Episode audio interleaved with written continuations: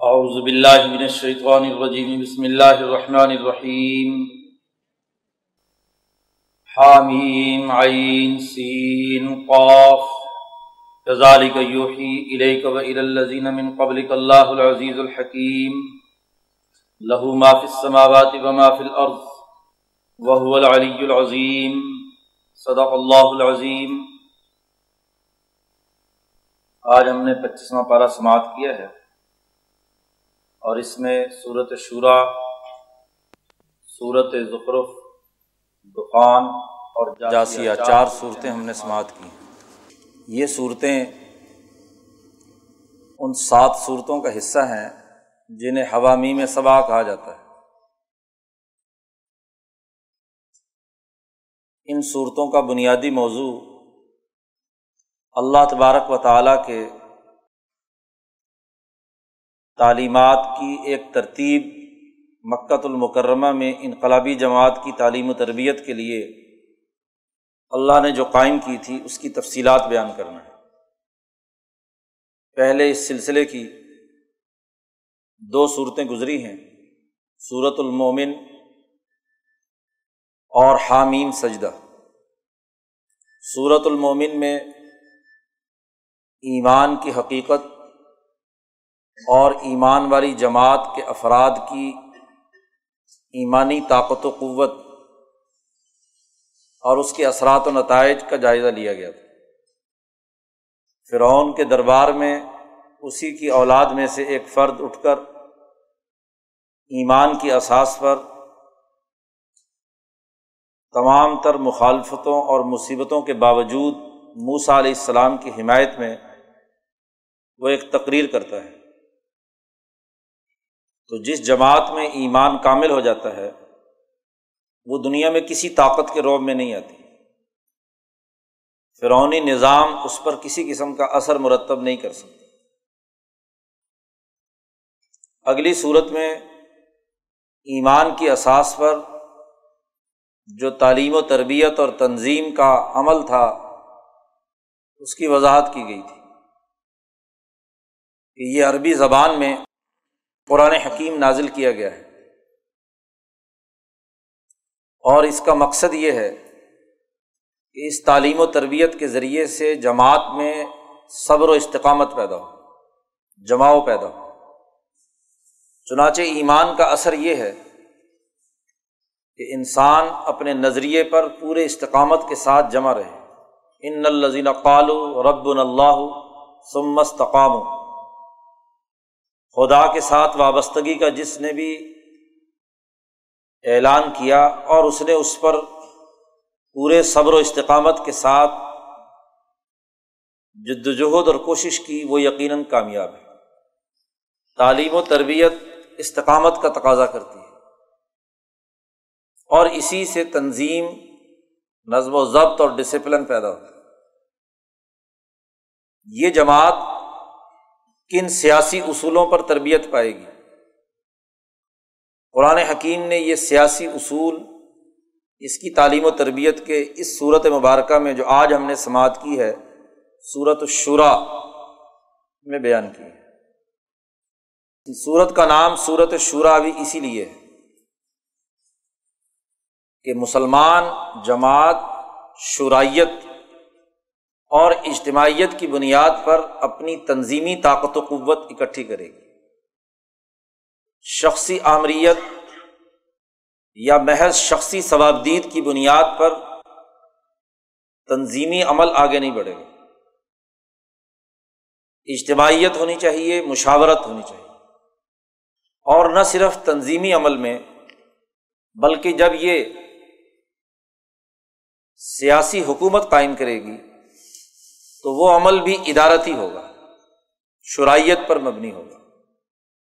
فرد واحد کی آمریت یا اس کے ثوابدیدی اختیارات کی بنیاد پر نہیں ہوگا۔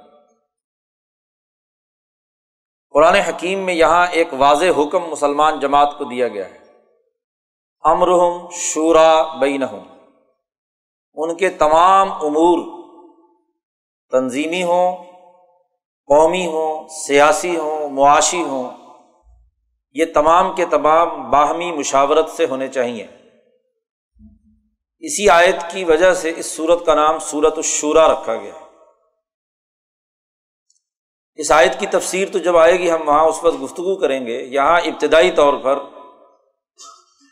قرآن حکیم نے اس صورت کے جو بنیادی موضوع میں گفتگو کی ہے، اس کا تذکرہ ہے۔ اس صورت مبارکہ کا آغاز ہے حامیم۔ آئین سین قوف باقی صورتوں میں حروف مقطعات میں سے صرف حامیم استعمال کیا گیا ہے۔ اور یہاں اس صورت میں تین مزید حروف کا اضافہ ہے۔ آئین سین قوف آئین چیزوں کی روشنی، چمک اور ایسے شعائی نظام پر دلالت کرتا ہے۔ جو چار بانگ عالم میں پھیلے ہوئے ہیں۔ سین سرائط پر اور قاف طاقت و قوت پر دلالت کرتا ہے۔ شاہ صاحب نے کہا حق کن متشاشن ایسا حق جو روشن اور چمکدار ہے، طاقتور اور وہ اس عالم میں، اس کائنات میں سرایت کر کے اپنا اثر و نفوذ پیدا کر چکا ہے۔ گویا کہ اللہ کی طرف سے نازل ہونے والا یہ نور، یہ حق اس ارض پر، اس خطے کے تمام دائروں میں سرایت کر کے اپنی طاقت و قوت منوا چکا ہے۔ یہ طاقت و قوت جس اساس پر پیدا ہونی ہے وہ اس صورت مبارکہ میں بیان کی گئی۔ آغاز ہوتا ہے سورت کا سب سے پہلے کدالی کا یو ہی الئی کا و ارلدین من قبل اللہ العزیز الحکیم یہ کتاب ہم نے آپ کی طرف وہی کی ہے۔ کتاب کی اور وہی کی اہمیت قرآن حکیم نے سب سے پہلے بیان کی۔ وہ ارلدین من قبل کا یہ وہی صرف آپ ہی کی طرف نہیں ہوئی بلکہ آپ سے پہلے امبیا پر بھی اللہ نے وہی کی ہے۔ اور اللہ وہ ہے جو العزیز، الحکیم، جو طاقتور، زبردست ہے اور حکمت والا ہے۔ سیاست اور حکمت ایک دوسرے کے مترادفات حکمت میں پہلے کئی صورتوں میں اس کا تذکرہ آ چکا۔ کہ گرد و پیش کے حقائق کی پوری معلومات حاصل کرنا اور پھر ان معلومات کی ایسے سلیقے کے ساتھ ترتیب دینا جس سے سوسائٹی کے لیے مفید نتائج ظاہر ہو سیاست میں یہ کام زیادہ پیچیدہ اور متنوع شکل میں ہوتا ہے۔ حکمت کسی چھوٹے سے جز یا پہلو یا چھوٹے سے کام سے متعلق ہے، تو ظاہر ہے کہ وہ محدود درجے کی ہوگی۔ اور سیاست جس میں پوری قوم اور پوری قوم کے بھی افراد کی اجتماعیت کو برقرار رکھنے کا نام ہے۔ یہ اس سے بھی زیادہ پیچیدہ اور متنوع اور بہترین اور عمدہ عمل ہے۔ غیر ارادی قوتیں رکھنے والے مادے، معدنیات ہوں، نباتات ہوں، ان کا کمبینیشن بنانا، ان کے حقائق معلوم کرنا، ان کی یونٹی کو برقرار رکھنا، ان کا بہتر استعمال کرنا آسان ہے۔ کیونکہ ان میں اپنی کوئی ارادی قوت نہیں ہے۔ وہ بے جان چیزیں ہیں۔ آپ لیب میں جتنے مرضی ایلیمنٹس جو ہیں آپس میں ایک دوسرے سے تجربات کرتے رہیں۔ کیونکہ ہر عنصر اپنی کوئی عنصری ارادی قوت نہیں رکھتا کہ اپنے ارادے سے وہ حرکت کرے۔ انسان ایک ایسا بنیادی جوہر ہے جس میں اپنا قلب، اپنی عقل، اپنا ارادہ ہر فرد کا الگ ہے۔ اب اتنے انسانوں کی اجتماعیت برقرار رکھنا ان کے انسانی تقاضوں کو پورا کرنا، انہیں امن اور معاشی خوشحالی عطا کرنا، ان کی مجموعی ترقی کے لیے کام کرنا۔ یہ خاصا متنوع اور پیچیدہ عمل۔ ہے امبیا اور ان کے متبین وہ انسان جس کے جسم اور قلب، جس کی روح اور جسم دونوں کے تقاضوں کی تکمیل کے لیے، اجتماعیت کے لیے جد وجہد اور کوشش کرتے ہیں۔ وہ یہ پیچیدہ عمل کرتے ہیں۔ اسی لیے کہا کہ بنی اسرائیل کی سیاست ان کے انبیاء کرتے ہیں۔ سیاست آج کل کی اصطلاح میں تو صرف جسمانی تقاضوں کی تکمیل کے حوالے سے امبیا کی سیاست نہ صرف جسمانی بلکہ روحانی بھی ہوتی ہے۔ کہ انسان کی فطرت کے بنیادی مادی اور روحانی تقاضے کیا ہے اور ان کی مستقل تکمیل کا نظام کیا ہے؟ اسی لیے اللہ رب العزت یہاں اس صورت میں سیاسی حوالے سے گفتگو فرما رہے ہیں، اصول بیان کر رہے ہیں۔ تو اللہ کا وصف بیان کیا ہے یہاں، العزیز الحکیم۔ پہلے کئی دفعہ یہ بات گزر چکی کہ سورت جن بنیادی امور پر مشتمل ہوتی ہے اسی کی مناسبت سے اللہ کے تعارف میں اللہ کا کوئی نہ کوئی اس میں گرامی یا صفت بیان کی جاتی ہے۔ لہو محافظ سماوات و محفل عرض وہ العلی العظیم۔ اسی کے لیے ہیں وہ تمام چیزیں جو آسمانوں اور زمین میں ہیں۔ اور وہ بہت بلند تر اور عظمت والی ذات ہے۔ قرآن حکیم نے اللہ کی خدائی، اللہ کی اس کائنات پر گرفت۔ سب سے پہلے اس کا تذکرہ کیا۔ ہے اور پھر قرآن حکیم وہی کے نزول کا بنیادی اثاثی مقصد بیان کیا۔ و کزالی کا اوحینہ الہ کا قرآن عربی ہم نے آپ کی طرف وہی کی ہے عربی زبان میں قرآن کی۔ یہ عربی زبان میں نازل ہوا ہے۔ کیونکہ آپ کے اولین مخاطب عربی کے علاوہ کوئی اور زبان نہیں بولتے۔ سیاست پہلے مرحلے میں جماعت سازی اور اپنی قوم میں انقلاب لانے کا نام ہے۔ تو اپنی قوم کی قومی زبان میں گفتگو کی جائے گی، فکر اور سوچ پیدا کی جائے گی۔ تو قومی سطح پر تبدیلی کا عمل آئے گا۔ اس لیے قرآن حکیم نے کہا کہ یہ قرآن ہم نے عربی زبان میں آپ پر وہی کیا ہے، اس لیے کہ لتن زیرا ام القرا تاکہ آپ مکے والوں کو ڈرائیں۔ مکہ کی زبان عربی ہے۔ یہاں کے سردار اور حکمران پچھلے تین سو سال سے جو سیاسی نظام چلائے ہوئے ہیں، جو ظلم و عامریت پر مبنی ہے ان کے اس ظالمانہ نظام سے برات کے لیے، اس سے علیحدگی کے لیے انہیں ڈرائیں۔ ومن حولہا مولانا سندھی کہتے ہیں، من حولہا میں جزیرت العرب ہی نہیں، بلکہ اس کے تمام ارد گرد مشرقی اور مغربی یعنی بین الاقوامی سطح پر تمام اقوام عالم آپ کی مخاطب۔ آپ ام القرا مکے والوں کو، حجاز والوں کو ڈرائیں۔ اور جو اس کے ارد گرد دیگر اقوام ہیں۔ تو آپ کی بےست قومی سطح پر بھی ہے اور بین الاقوامی سطح پر بھی ہے۔ آپ کا ہدف صرف ابو جہل ہی کی حکومت نہیں، بلکہ من حولہ میں کیسر و کسرا بھی پیش نظر ہے کہ انہیں بھی ڈرائیں۔ اور یہی نہیں وہ تن زیرا یوم الجم لا رہی بفی اور انہیں ڈرائیں اس دن سے کہ جس میں ساری انسانیت اول و آخر حشر کے میدان میں اللہ کے سامنے جمع ہو جائے گی۔ آدم سے لے کر آخری انسان تک جو دنیا میں پیدا ہوگا، تمام کا جو عالمی اجتماع ہوگا، آپ کے پیغام کا ہدف وہ بھی ہے۔ لا رہی بفی ہی جس میں کوئی شک نہیں۔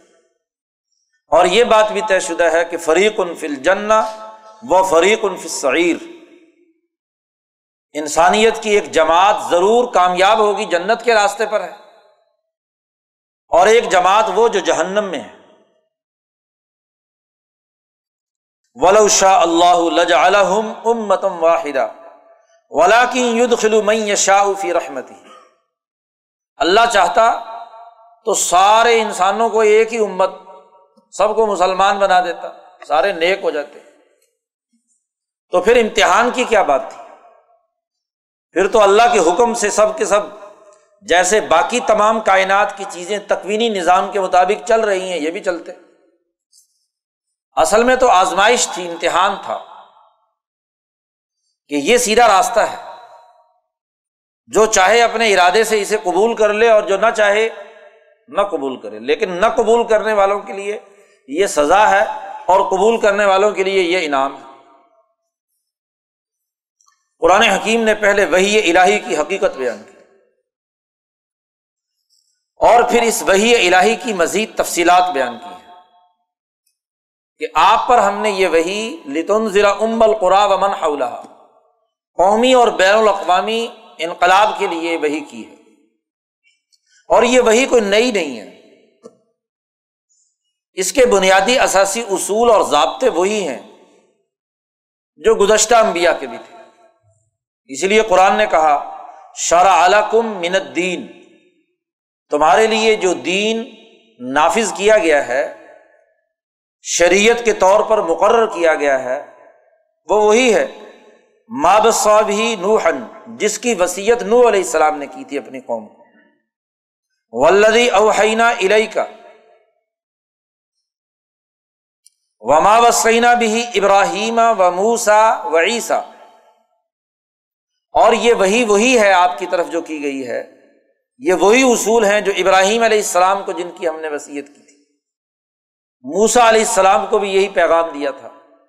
عیسیٰ کو بھی یہی کہا تھا کہ ان عقیم الدین ولا تفر رقوفی کہ اس دین کو قائم کرو، اس میں تفریق مت پیدا کرو۔ مقاصد تمام کے ایک ہی ہیں۔ امام شاہ ولی اللہ دہلوی نے اسی آیت کی اساس پر حجت اللہ میں ایک مستقل باب باندھا ہے۔ جس میں اس حقیقت کی نشاندہی کی ہے کہ اصول دین تمام انبیاء کے ایک ہی ہے آدم سے لے کر نبی اکرم صلی اللہ علیہ وسلم تک تمام انبیاء کے بنیادی اثاثی اصول انسانیت کی ترقی کے ایک فرق ہے تو صرف یہ کہ جس دور میں جیسا ماحول، جیسے تقاضے، جس طرح کے انسانوں کے مزاج رہے یا جس دور میں جیسے پیداواری ذرائع، معاشی یا سیاسی سیٹ اپ رہا، اس تناظر میں اپنے دور کے نبی نے ان اصولوں پر عمل کرنے کے لیے ضمنی قوانین بائی لاز تشکیل دیے، حکمت عملی مرتب کی، سیاسی قاعدے اور ضابطے مرتب کیے اسی لیے پیچھے چھٹے پارے میں آپ پڑھ چکے کہ وہاں اللہ نے کہا ہے کہ ہم نے ہر نبی کا منہج الگ الگ رکھا ہے۔ شریعت اور منہاج۔ لکل جالنا من کم شر آتا ہوں وہ منہاجا ہم نے ہر ایک کی شریعت اور اس کا منہج، طریقہ کار، منہاج، وہ الگ الگ رکھا ہے۔ جیسی سوسائٹی، جیسے حالات جیسے تقاضے اپنے دور کے عصری تقاضوں کے مطابق جن بنیادی چیزوں کی ضرورت تھی، وہ ہر دور میں تبدیل ہوتی رہی۔ لیکن بنیادی اثاثی اصول ایک ہی ہے کیونکہ بنیادی انسانیت میں بھی کوئی فرق نہیں۔ آج سے آٹھ ہزار سال پہلے بھی انسان کو بھوک لگتی تھی، آج بھی لگتی۔ اس زمانے میں بھی امن کی ضرورت تھی، آج بھی ضرورت ہے۔ اس زمانے میں بھی حابیل اور قابیل کی لڑائی، ظلم اور عدل کی لڑائی تھی۔ اور آج بھی سامراج اور انسانیت دوست قوتوں کی لڑائی، ظلم اور عدل کی لڑائی۔ تو انسانی سماجی ساخت اور اس کے بنیادی تقاضے نہیں بدلے۔ البتہ عصری تقاضوں کے مطابق ذرائع پیداوار کے تغیر و تبدل سے جو اثرات و نتائج مرتب ہوتے ہیں وہ پہلے امبیا اور پھر نبی اکرم صلی اللہ علیہ وسلم کے بعد مجدین امت اپنے اپنے دور کے تقاضوں کے تناظر میں انہیں بروے کار لاتے رہے۔ قرآن حکیم نے اسی احساس پر آپ سے کہا کہ فلی کا فد وسطم کما امرتا جب یہ تمام اصول ایک ہی ہیں تو اب آپ کی ذمہ داری یہ ہے کہ آپ ان اصولوں کی لوگوں کو دعوت دیں۔ دعوت کے بغیر نظریے کا فروغ نہیں ہوتا۔ نبی اکرم صلی اللہ علیہ وسلم کو حکم دیا گیا ہے۔ لزالی کا فدا اسی لیے لوگوں کو دعوت دیجیے۔ دعوت کے لیے بنیادی آیت یہی ہے۔ فد اور صرف دعوت ہی نہیں اگلی بات جو حضور صلی اللہ علیہ وسلم سے کہی گئی وہ یہ کہ وسطم کما امیر تھا دعوت قبول کر لینا آسان ہے۔ لیکن دعوت آدمی نے جب قبول کر لی تو اس پر استقامت۔ دائی کی بھی اور مدو کی بھی۔ یہ بڑی اہم ہے۔ تنظیم سازی میں سب سے پہلا عمل دعوت کا ہے۔ کہ جو نظریہ آپ رکھتے ہیں سوسائٹی کی تشکیل کا، سیاسی معاشی عمرانی نقطۂ نگاہ سے اس کی دعوت دے۔ پہلی بنیادی بات اس وحی الہی کے حوالے سے نبی اکرم صلی اللہ علیہ وسلم کے سامنے بیان کی گئی۔ فلیزہ علی کا فضا اور پھر دعوت جب قبول کر لی، تو یہ نہیں کہ آج آپ نے ایک نظریہ قبول کر لیا، کل چھوڑ دیا۔ ایسا نہیں۔ سیاسی تبدیلی اس وقت آتی ہے کہ جب اس نظریے پر بھرپور استقامت، اجتماعیت، صبر و استقامت کے ساتھ اس پر مسلسل کام کیا جائے۔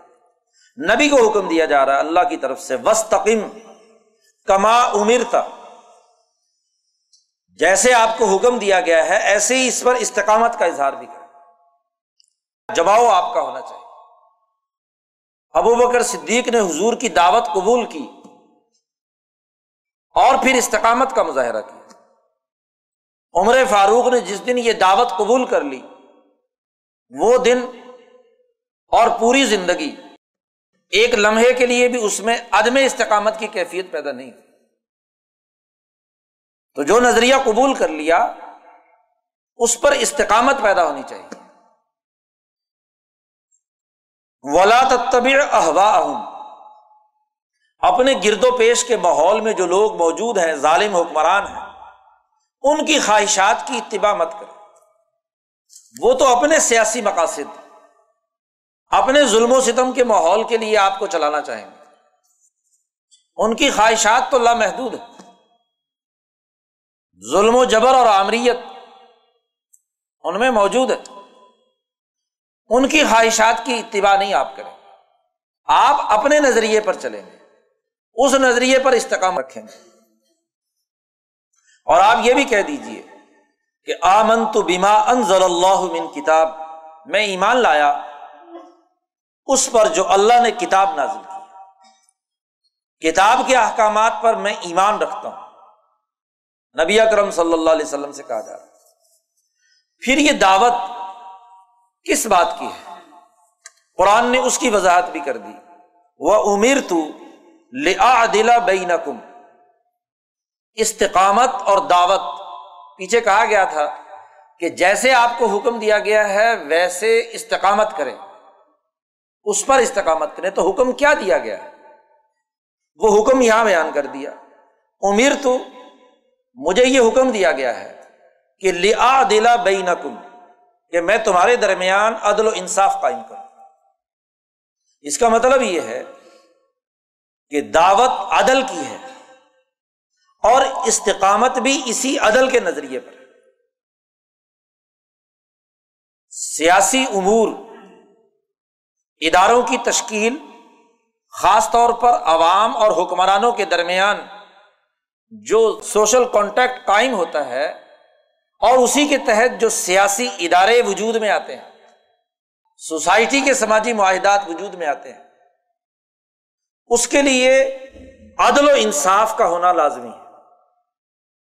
افراد کے درمیان، اداروں کے درمیان توازن کا موجود ہونا ضروری ایک فرد ادارے کا ممبر ہے۔ اپنے اس ادارے کے ادارتی نظام میں مساوی حیثیت رکھتا اس ادارتی عمل میں اس کی مساوی شرکت ہونی چاہیے۔ بہت جامع جملہ قرآن حکیم نے یہاں استعمال کیا ہے۔ امیر تو لآ بین مجھے یہ حکم دیا گیا ہے۔ اور اسی حکم پر مجھے استقامت کا بھی حکم دیا گیا ہے۔ اور وہ حکم کیا ہے؟ لآ دلا بین تمہارے درمیان میں عدل و انصاف قائم کروں اللہ ربنا و رب اللہ ہمارا رب بھی ہے، تمہارا رب بھی ہے۔ لنا اعمالنا ولکم اعمالکم۔ ظالموں کو مخاطب کر کے قرآن کہتا ہے، ہمارے اعمال ہمارے لیے تمہارے اعمال تمہارے لیے۔ ہم نے اپنے عمل کے لیے جو بنیادی بات طے کر لی ہے، وہ عدل ہے۔ اور تم نے جو عمل اختیار کیا ہوا ہے، وہ ظلم کا ہے۔ نا انصافی کا ہے۔ اس لیے ہم اپنے نظریے سے منحرف نہیں ہوں۔ ہم اپنے عمل سے پیچھے نہیں ہٹیں گے۔ ہم نے اس عدل کے نظریے کا، جس کا ہمیں حکم دیا گیا ہے، اس پر قائم رہے۔ یہاں قرآن حکیم نے تفریق پیدا کر دی کہ دنیا میں دو ہی جماعتیں اور خاص طور پر سیاسی عمل میں۔ کون سی جماعت ہے جو عدل کے نظریے پر استقامت کے ساتھ آگے بڑھتی ہے۔ اس کا عمل الگ، لنا اعمال اور دوسری جماعت وہ ہے کہ اس کا عمل اور کردار۔ عدل کی ضد کیا ہے؟ ظلم۔ جو عدل کے اس نظریے کو قبول نہیں کرتی۔ تو دو ہی سیاسی پارٹیاں ہوتی ہیں۔ فرقہ وارانہ مذہبی بنیادوں پر، گروہی بنیادوں پر، نسلی بنیادوں پر تقسیم کے عمل کی بات نہیں ہے۔ فرق عدل اور ظلم کا ہے۔ کون سی سیاسی پارٹی، کون سی اجتماعیت سوسائٹی میں عدل کے فروغ کے لیے کام کرتی ہے اور کون سی ظلم کی۔ یہ فرق۔ لاحجت بیننا و بینکم۔ ہمارے اور تمہارے درمیان کوئی حجت نہیں ہے۔ ہم جھگڑنے کی بنیاد بلا وجہ کا۔ اس عمل کو پیش نظر نہیں رکھ رہے تم نے اگر عمل کرنا ہے، تو تم اپنی جگہ پہ کرو۔ ہم اپنی جگہ پہ سیاست شروع میں، خاص طور پر جب وہ تنظیمی عمل سے گزرتی ہے، تو تشدد کے راستے پر نہیں ہوتی۔ وہ صبر و استقامت کے ساتھ عدم تشدد کے اصول پر آگے بڑھتی ہے۔ قرآن حکیم نے کہا، اللہ یجما بیننا و ارحل مسیر اللہ ہمیں جمع کرے گا اور وہاں فیصلہ ہوگا کہ کون صحیح ہے اور کون غلط۔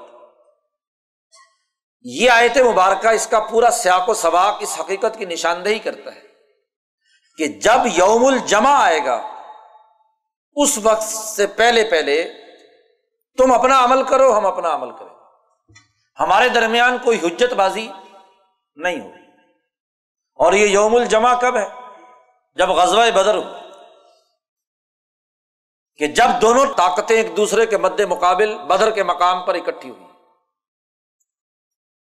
مکے کی وہ سیاسی طاقت جو ظلم و ستم پر ابو جہل کی قیادت میں کام کر رہی ہے، وہ اور جو محمد صلی اللہ علیہ وسلم نے سند الزبانیہ اپنی سیاسی طاقت اکٹھی کر کے بدر میں پہنچا دی اور اس یوم الجمع میں جو آپس میں ٹکراؤ ہوا، اس سے پہلے تک لا حجت بیننا و بین وہاں فیصلہ ہوگا اس میدان میں۔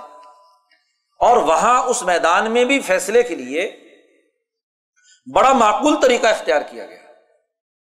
یہ نہیں کہ دونوں پارٹیاں ایک دوسرے سے جاتے ہی بس گتھم گتھا ہو جائیں اور بس قتل عام شروع کر دیں۔ نہیں۔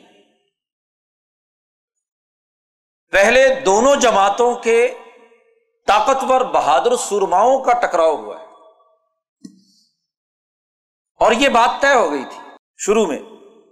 اور اربوں کا دستور بھی تھا کہ جب دو طاقت ٹکرائیں، ان کے سورما ایک دوسرے سے مقابلہ کریں، تو جس کی شکست ہو جائے، جو وہاں ہار جائے مقابلے پر تو اسے سرنڈر کر دینا تاکہ نقصان نہ ہو۔ عام لوگوں کا عوام کا نقصان نہ ہو، عام فوج قتل نہ ہو۔ سردار ٹکرائے نا۔ اس لیے بدر کے موقع پر جب یہ اتبا شہبا انہوں نے آ کر للکارا کہ آؤ ہمارے مقابلے پر، کون ہے تمہارے میں سے؟ کیوں عوام کا نقصان کرتے ہیں؟ ہم ٹکراتے ہیں تمہارے ساتھ۔ تو جب انصاری صحابہ مقابلے پر گئے لڑنے کے لیے تو انہوں نے کہا، نہیں، تم ہٹ جاؤ۔ تم لوگ تو یسرف کے لینے والے ہمارے خاندان کے جو قریشی تمہاری طرف ہیں، انہوں انہیں بھیجو۔ ان کے ساتھ ہمارا ٹکراؤ ہے۔ وہ ہماری برابر کی چوٹ ہے۔ تو حضرت حمزہ، حضرت علی، یہ لوگ مقابلے پر گئے۔ اور تینوں نے اپنے تینوں جو دشمن تھے، ان تینوں کو تہ تہ کر دیا۔ ون ٹو ون جو مقابلہ ہوا اس میں ہر ایک نے اپنا جو مد مقابل تھا اس کو راستے سے ہٹا دیا۔ تو جنگ کا فیصلہ تو وہیں ہو گیا تھا۔ کہ بجائے عوامی نقصان کے اسی لڑائی کے نتیجے میں کیا فیصلہ تسلیم کرنا چاہیے تھا مکے والوں کو کہ ہماری شکست ہو گئی۔ لیکن جنگی اصولوں کی پاسداری کیے بغیر حملہ بیک وقت حملہ کر دیا کہ جی اب چلو، عوامی جنگ ہونی چاہیے۔ لیکن وہاں بھی وہ نبی اکرم صلی اللہ علیہ وسلم کی جنگی حکمت عملی، نظم و ضبط اور ڈسپلن کی وجہ سے شکست کا پہلے تو تین ہی قتل ہوئے تھے۔ اور پھر اس عمومی جنگ میں ستر بڑے بڑے سردار قتل اور ستر گرفتار۔ تو آپ دیکھیے کہ یوم الجمع تک اللہ یجما بیننا و الہ المسیر اس وقت تک کوئی حجت بازی نہیں۔ تم اپنا سیاسی کام کرو، لنا امالونا ہم اپنا سیاسی کام کریں گے۔ تم اپنی جماعت اکٹھی کرو، ہم اپنی جماعت اکٹھی کرتے تیرہ سال تک حضور صلی اللہ علیہ وسلم نے عدم تشدد کے اصول پر سیاسی جدوجہد اور کوشش کی عدل کے نظریے پر دعوت دی اور اس پر استقامت، نظم و ضبط اور ڈسپلن سکھایا قرآن حکیم نے واضح کر دیا۔ اللہ یجما بین و الہ المسیر جب جمع ہوں گے، لڑائی ہوگی، پھر پتہ چلے گا۔ قرآن حکیم نے واضح کر دیا کہ اب حق اور باطل اس کے درمیان امتحان کا وقت آ چکا ہے۔ اس لیے ہر جماعت اپنی اپنی تیاری کرے۔ مولانا سندھی کہتے ہیں کہ اسی احساس پر دونوں جماعتوں نے اپنی اپنی تعلیم و تربیت کا عمل شروع کر دیا۔ من کانا یرید ہر سل نزید لہوفی ہر سی ومن کانا یرید ہر دنیا نوتی ہی منہا وما لہوفی آخرت من نصیب جس کے پیش نظر مستقبل کی کامیابی یعنی دنیا کی آخرت اور موت کے بعد آخرت کا عمل مسلمان جماعت تو نزید لہوفی ہر سی ہم نے اس کی کھیتی میں اسی طریقے سے اضافہ کر دیا یعنی اس کی پارٹی کی تعلیم و تربیت، ترقی کا عمل اسی احساس پر آگے بڑھنے لگا۔ اور وہ منکانہ یرید ہر سد دنیا اور جس نے محض دنیا کے اندر اپنی طاقت و قوت، شان و شوکت، سرمایہ پرستی کو فروغ دینے کی کام کیا، تو نوتی ہی منہا۔ اللہ کہتے ہیں، ہم نے ان کو بھی ترقی کے پورے مواقع دیے۔ لیکن ومال حفل آخرت من نصیب۔ مستقبل میں ان کا کوئی حصہ نہیں۔ دنیا کی آخرت ہو یا موت کے بعد کی آخرت۔ اس وقت تو حالت یہ ہوگی کہ جو ظالم ہے، ان کے لیے دردناک عذاب ہے، اور ترز ظالمین مشفقین مما کسب وہ واقع آپ ظالموں کو دیکھیں گے کہ وہ جو کچھ انہوں نے اعمال کیے ہیں، اس کی وجہ سے وہ ڈرتے ہوں گے۔ کہ کون سا عذاب ان پر آنے والا ہے؟ پھر انہوں نے جو نبی اکرم صلی اللہ علیہ وسلم کے بارے میں طرح طرح کی الزام تراشیاں کی ہیں، قرآن نے اس کا بھی تذکرہ کیا پھر ایک اور حقیقت واضح کی ہے قرآن نے۔ وما اسباب کم مم مصیبت حبیمہ کسبت عیدی کم ویاف ان کثیر دنیا میں کوئی مصیبت انسانوں پر اس وقت تک نہیں آتی۔ جب تک کہ ان کا اپنا مجموعی کردار خراب نہ ہو۔ ان کے اپنے ہی اعمال ہوتے ہیں۔ دماغ کا سبق عیدی کو غلط کام کرتے ہیں تو غلط نتائج ظاہر ہوتے ہیں۔ ظلم کرتے ہیں تو ان کے ساتھ بھی اسی طرح کی سزا کا عمل ہوتا ہے۔ ویاف و ان کثیر اگرچہ بہت سارے باتیں اللہ تعالیٰ نظر انداز بھی کر دیتا، معاف بھی کر دیتا۔ انسان کے اپنے اعمال کا نتیجہ نکلتا ہے۔ تو اب تم فیصلہ کرو کہ تم کون سا عمل کرنا چاہتے کیا تمہاری محنت اور جد وجہد اور کوشش اچھی ہے تو اچھے نتائج، بری ہے تو برے نتائج نکلے۔ قرآن حکیم نے اس کے بعد اس حقیقت کی نشاندہی بھی کی۔ کہ فما اوتی تم من شعی ان فمتا الحیات دنیا وما اند اللہ خیر و اب کا لزین آمن و اعلی رب یہ یہ جو دنیا کی سرمایہ پرستی کی چند چیزیں تمہارے پاس ہیں، یہ تو صرف دنیا میں فائدہ اٹھانے کی چیزیں ہیں۔ اور اگر انسانیت کو فائدہ پہنچا دیا جائے تو اچھی بات ہے۔ لیکن اگر تم نے انسانیت سے روک کر ایک مخصوص طبقے نے اپنے مفادات کے لیے یہ استعمال کی تو یہ چند روزہ نفع ہے، بس۔ اس سے زیادہ نہیں۔ اللہ جو بدلا دینے والا ہے، وہ زیادہ بہتر اور زیادہ باقی رہنے والا ہے۔ اس جماعت کے لیے جو ایمان لانے والی ہے للہ آ وہ اعلیٰ رب یہ توکلون اور اپنے رب پر توکل اور اعتماد کرتے قرآن حکیم نے کامیابی کا یہاں اعلان کیا ہے اس جماعت کے لیے کہ جس کا پہلا وصف ایمان، جس کی تفصیلات پیچھے صورت المومن میں آ چکی، دوسرا وصف استقامت، جس کا تذکرہ پیچھے حامیم سجدہ میں آ چکا ہے۔ وہ اعلیٰ رب یہ توکلون اپنے رب پر وہ توکل اور اعتماد کرتے اور تیسری خصوصیت اس جماعت کی بتائی کہ ولدین یج تنبون کبائر الاسمی والفواحش۔ یہ وہ لوگ ہیں۔ اپنی سیاسی تعلیم و تربیت، اپنی جماعتی اور اجتماعی عمل میں رب پر ایمان لانے اور توکل کے بعد ان کی خصوصیت یہ ہے کہ وہ ہر بڑے گناہ سے اجتناب کرتے ہیں۔ الاسم، البر کی ضد ہے۔ پیچھے دوسرے بارے میں گفتگو ہوئی تھی کہ بر کیا ہے، اسم کیا ہے۔ بر سوسائٹی کی وہ تمام اچھائیوں کی ذمہ داریوں کو قبول کرنے کا نام ہے، جس سے سوسائٹی مجموعی طور پر ترقی کرتی اور الاسم ہر وہ عمل جو سوسائٹی میں تفریق و انتشار، انسانیت دشمنی، خدا کے حقوق کو توڑنے کے تناظر میں سامنے آئے۔ الاسم معاہدات کو توڑنے کا نام اور وہاں قرآن حکیم نے بر کی، کوئی دس بارہ اقسام بیان کی تھی۔ یتیموں اور غریبوں پر مال خرچ کرنا، نماز کا نظام قائم کرنا، معاہدات کی پاسداری کرنا، انسانیت کو فائدہ پہنچانا وغیرہ وغیرہ، اس کی دس بارہ اس کے بنیادی مدات بیان کی تھی کہ بر یہ ہے۔ اور ان کی پوری ضد الاسم۔ اور الفواہش کی تفسیر بھی کئی دفعہ گزر چکی ہے۔ فاحشتن کی جمع ہے۔ سماجی معاہدات کو توڑنا۔ مرد اور عورت کے درمیان جو معاہدہ نکاح ہوتا ہے، اس کو توڑنا اور اس کے خلاف کوئی بھی کام کرنا، وہ فواہشہ کے طور پر مشہور ہو گیا۔ ورنہ تو تمام خرید و فروخت، لین دین، سیاسی، سماجی، قومی، بین الاقوامی جتنے بھی معاہدات ہیں، ان کی خلاف ورزی کا نام فواہش تو اس جماعت کی خصوصیت یہ ہے کہ یہ جتنے بڑے بڑے سوسائٹی کے انسان، دشمن گنا اور جرائم اور جتنے فواہش ان تمام سے اجتناب کرتے ہیں، پرہیز کرتے ہیں۔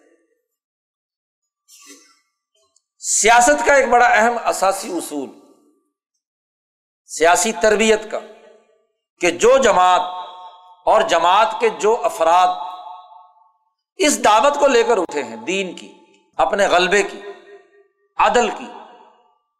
ان کے اندر حوصلہ ہونا چاہیے۔ وہ اشتعال میں نہ آئے قرآن نے کہا ویزا ماں غازی ہوں یا فرو غصے کی حالت میں غصے کو پی لیتے غصہ اور انتقام یہ انسان کی صلاحیتوں کو ختم کر دیتا ہے قرآن نے کہا، اگر غصہ آ بھی جائے تو ہم یو فرون معاف کر دیتے نظر انداز کر دیتے ہیں اس لیے حضور صلی اللہ علیہ وسلم نے فرمایا کہ غصہ طاقت اور قوت کا نام نہیں ہے۔ بہادر وہ نہیں ہے جو دوسرے کو پچھاڑے۔ بہادر وہ ہے جو اپنے غصے کو پی لے۔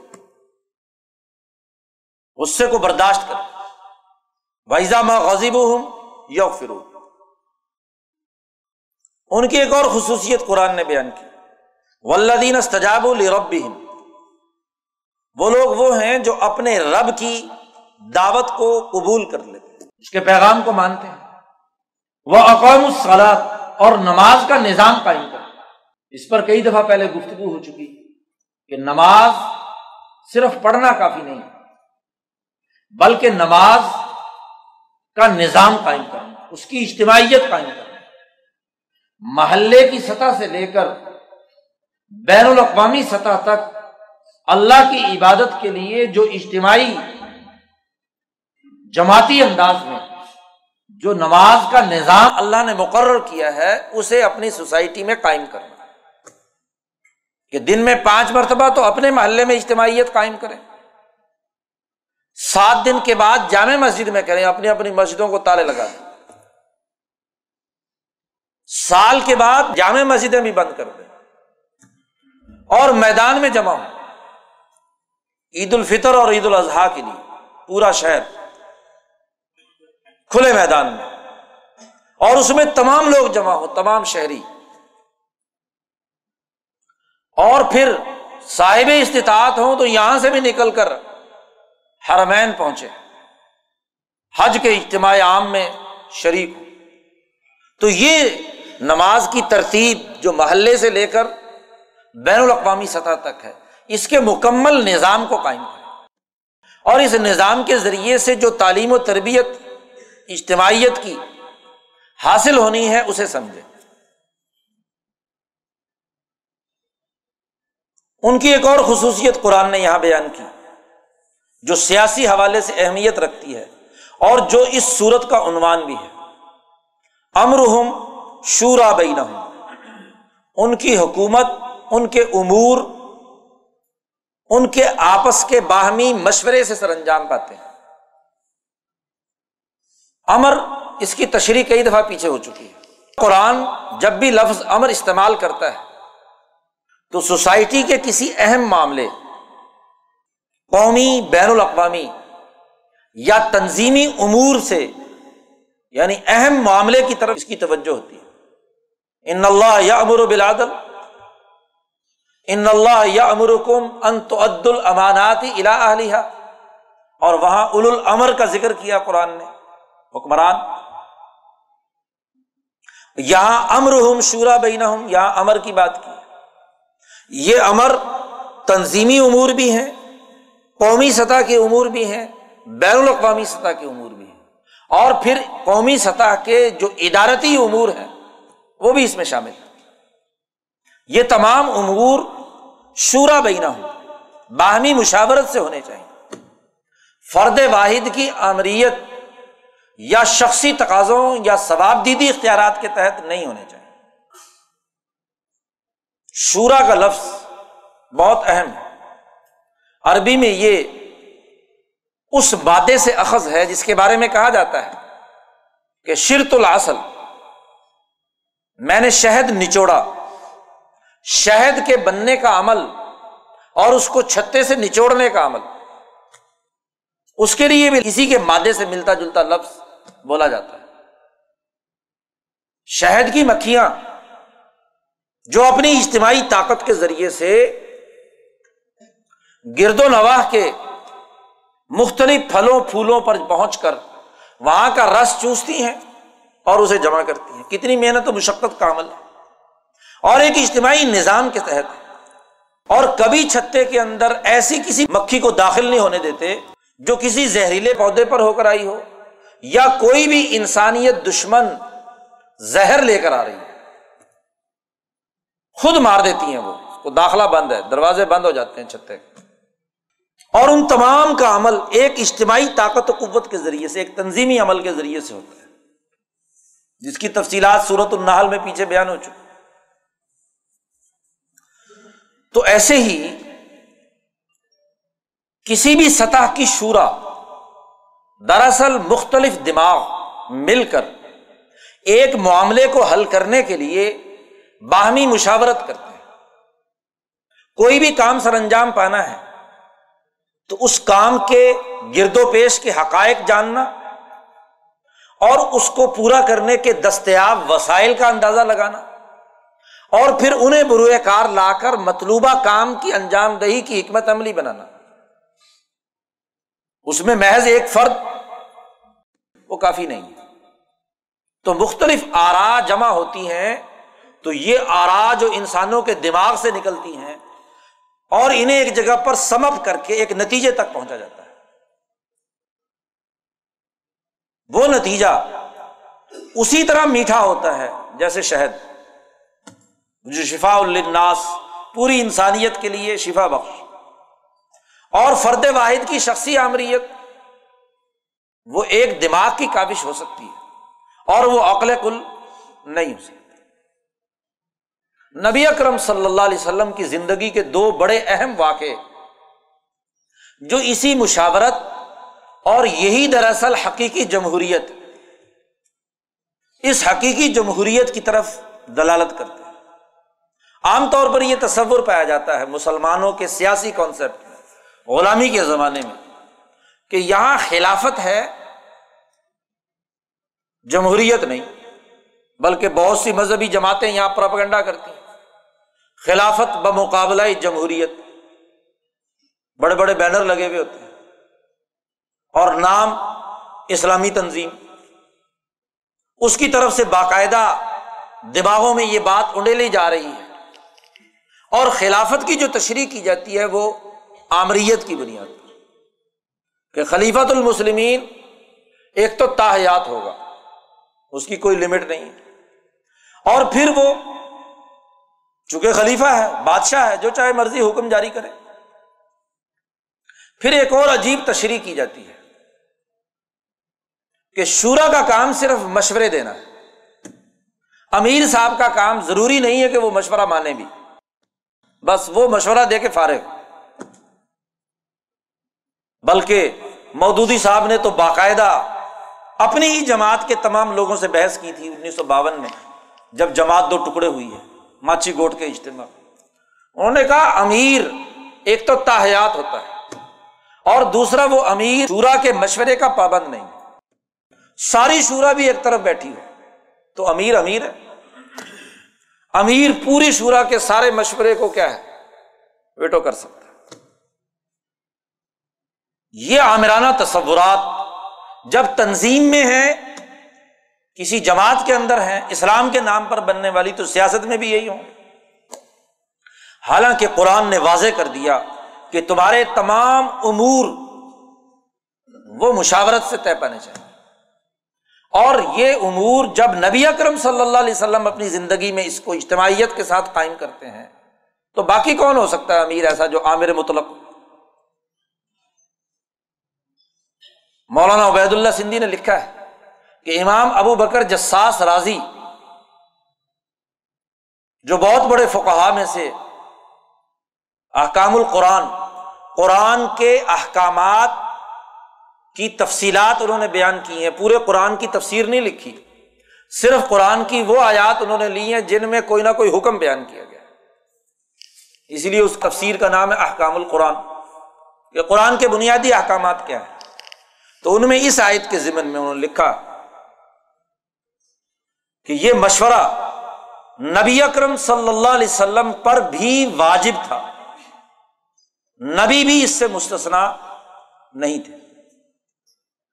بعض مفسرین نے یہاں کہا ہے کہ حضور کو مشورے کرنے کا اس لیے کہا گیا کہ چلو صحابہ کے تعلیف قلب کے لیے، ورنہ حضور کو مشورے کی ضرورت نہیں۔ صحابہ کو صرف دل کو خوش کرنے کے لیے کہ چلو جی ان سے مشورہ لیا جا رہا ہے۔ تو امام ابو بکر جساس نے کہا کہ اگر صحابہ کے مشورے کی کوئی اہمیت ہی نہیں ہے، تو محض دل کو خوش کرنے کے نام پر لوگوں کو کیا ہے؟ ان سے مشورہ لینے کی کیا بات ہے؟ تو قرآن ایسا مذاق کر سکتا ہے؟ نہیں۔ قرآن جب مشورے کی بات کر رہا ہے تو مشورہ مشورہ ہے۔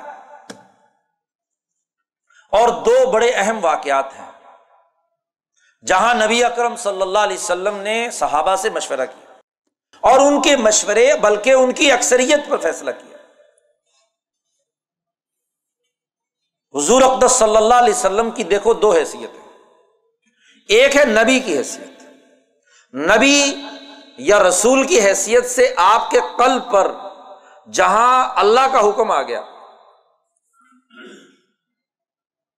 اور اللہ کا حکم بھی یاد رکھو، پیچھے تفصیلات آ چکی ہیں ملئے اعلی ملئے اعلی سے قرآن نازل ہوا ہے۔ اور آگے ابھی اگلی صورت بھی آ رہی ہے، وہاں بھی تفصیلی گفتگو کریں گے۔ انا انزل فی للت مبارکت للت القدر میں قرآن نازل ہوا۔ للت القدر کیا ہے؟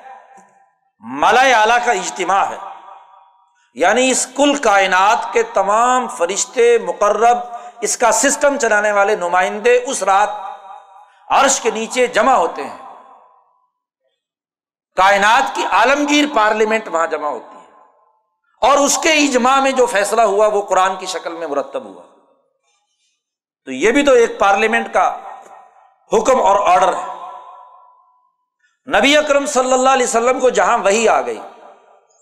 اب وہاں مشورے کا کوئی عمل نہیں ہے۔ قرآن نے کہا نماز پڑھو، تو اب صحابہ سے مشورہ کیا جائے گا، نماز پڑھی جائے یا نہ پڑھی جائے۔ نہیں، وہ تو اللہ کا حکم ہے نس قطعی اور وہیں کے بارے میں یہ بات کہی، ایک اور بڑی غلط فہمی پیدا کرتے ہیں یہ لوگ۔ آٹھویں بارے میں ایک آیت آتی ہے۔ وَإِن تُطِعْ اکثر منفل عرض یوز کا سبیل اللہ جمہوریت کے خلاف ان لوگوں کے پاس صرف یہی ایک آیت ہے دلیل کے طور پر کہ اے نبی، آپ اگر ان کی اکثریت کی اطاعت کریں گے تو یہ تجھے گمراہ کر دیں گے۔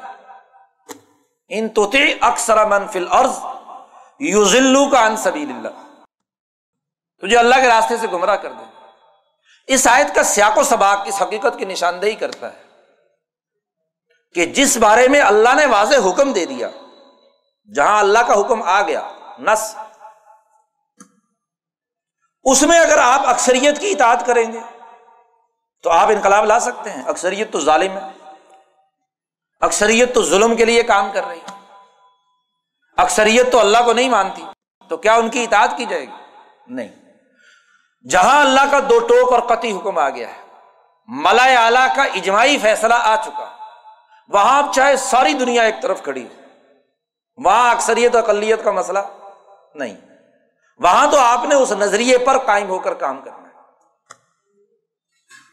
لیکن اس نظریے پر عمل درامد کے لیے آپ نے جو سسٹم اور نظام بنانا ہے اور جس میں اللہ نے کوئی واضح حکم نہیں دیا، وہاں مشاورت، پارٹی کے داخلی نظام میں مشاورت، کہ وہ عمل کیسے کرے گی؟ غزب عہد کے موقع پر آپ صلی اللہ علیہ وسلم نے صحابہ سے مشورہ کیا۔ اور صحابہ کی اکثریت کی رائے یہ ہے کہ مدینے سے باہر نکل کر جنگ لڑنی ہے، جبکہ اقلیت اور اقلیت بھی غیر معمولی لوگوں کی۔ ابو بکر، عمر، خود حضور صلی اللہ علیہ وسلم کی رائے ہے۔ تمام بزرگ صحابہ کی رائے ہے کہ ہمیں عہد کے موقع پر یہ جنگ دفاعی جنگ لڑنی چاہیے، مدینے کے اندر رہ کر، باہر نکل کر نہیں۔ لیکن جو نوجوان صحابہ ہیں اور جو اکثریت میں ہیں، انہوں نے کہا کہ نہیں جی باہر نکل کر جنگ لڑنی ہے۔ تو حضور نے اس کے مطابق فیصلہ کیا۔ یہ ہے مشاورت کہ اس مشاورت میں وہ تمام افراد جو اس نظریے کے ساتھ وابستہ ہے ان کی اجتماعیت کہتی ہے کہ یہ کام کرو۔ تو حضور نے ان کے مطابق عمل کیا۔ حتیٰ کہ جب حضور ہتھیار پہننے کے لیے گھر چلے گئے، واپس آئے، تو بزرگ صحابہ نے نوجوانوں سے کہا کہ اب اپنی رائے بدل لو۔ حضور کی رائے کے خلاف رائے دینا اور ویسے بھی جو سیاسی حکمت عملی کے طور پر بھی یہ بات غلط ہے کہ دشمن ہمارے شہر پر حملہ آور ہوا ہے۔ اس کا مطلب یہ کہ اس کے پاس طاقت زیادہ ہے۔ تو طاقت کے مقابلے میں دفاعی حکمت عملی اپنانی چاہیے، باہر نکلنا مناسب نہیں۔ تو ان نوجوانوں نے حضور سے کہا کہ جی اب ٹھیک ہے۔ آپ کی رائے پر ہم عمل کر لیتے ہیں۔ حضور نے فرمایا، نہیں۔ فائدہ اعظم تھا فتح وکل اللہ نبی جب مجلس مشاورت میں جو مشورہ کر کے فیصلہ کر لے، اب اس کو نہیں بدلا جاتا جب دشمن کو پتا چل گیا کہ ہم ایک فیصلہ کر چکے ہیں، تو فیصلے روز بدلنا یہ کوئی اچھی بات ہے۔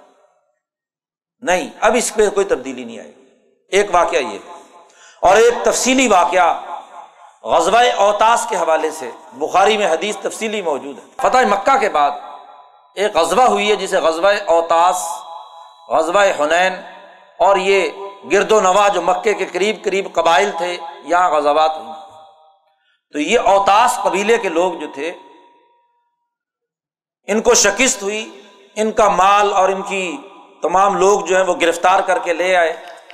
نبی اکرم صلی اللہ علیہ وسلم نے انتظار کیا کچھ دن۔ وہ مال غانمین میں لوگوں میں تقسیم نہیں کیا۔ حضور کا خیال تھا کہ وہ شاید آ جائیں، اسلام قبول کر لیں تو معاملہ یہیں رفع دفع کر دیں۔ لیکن وہ نہیں آئے۔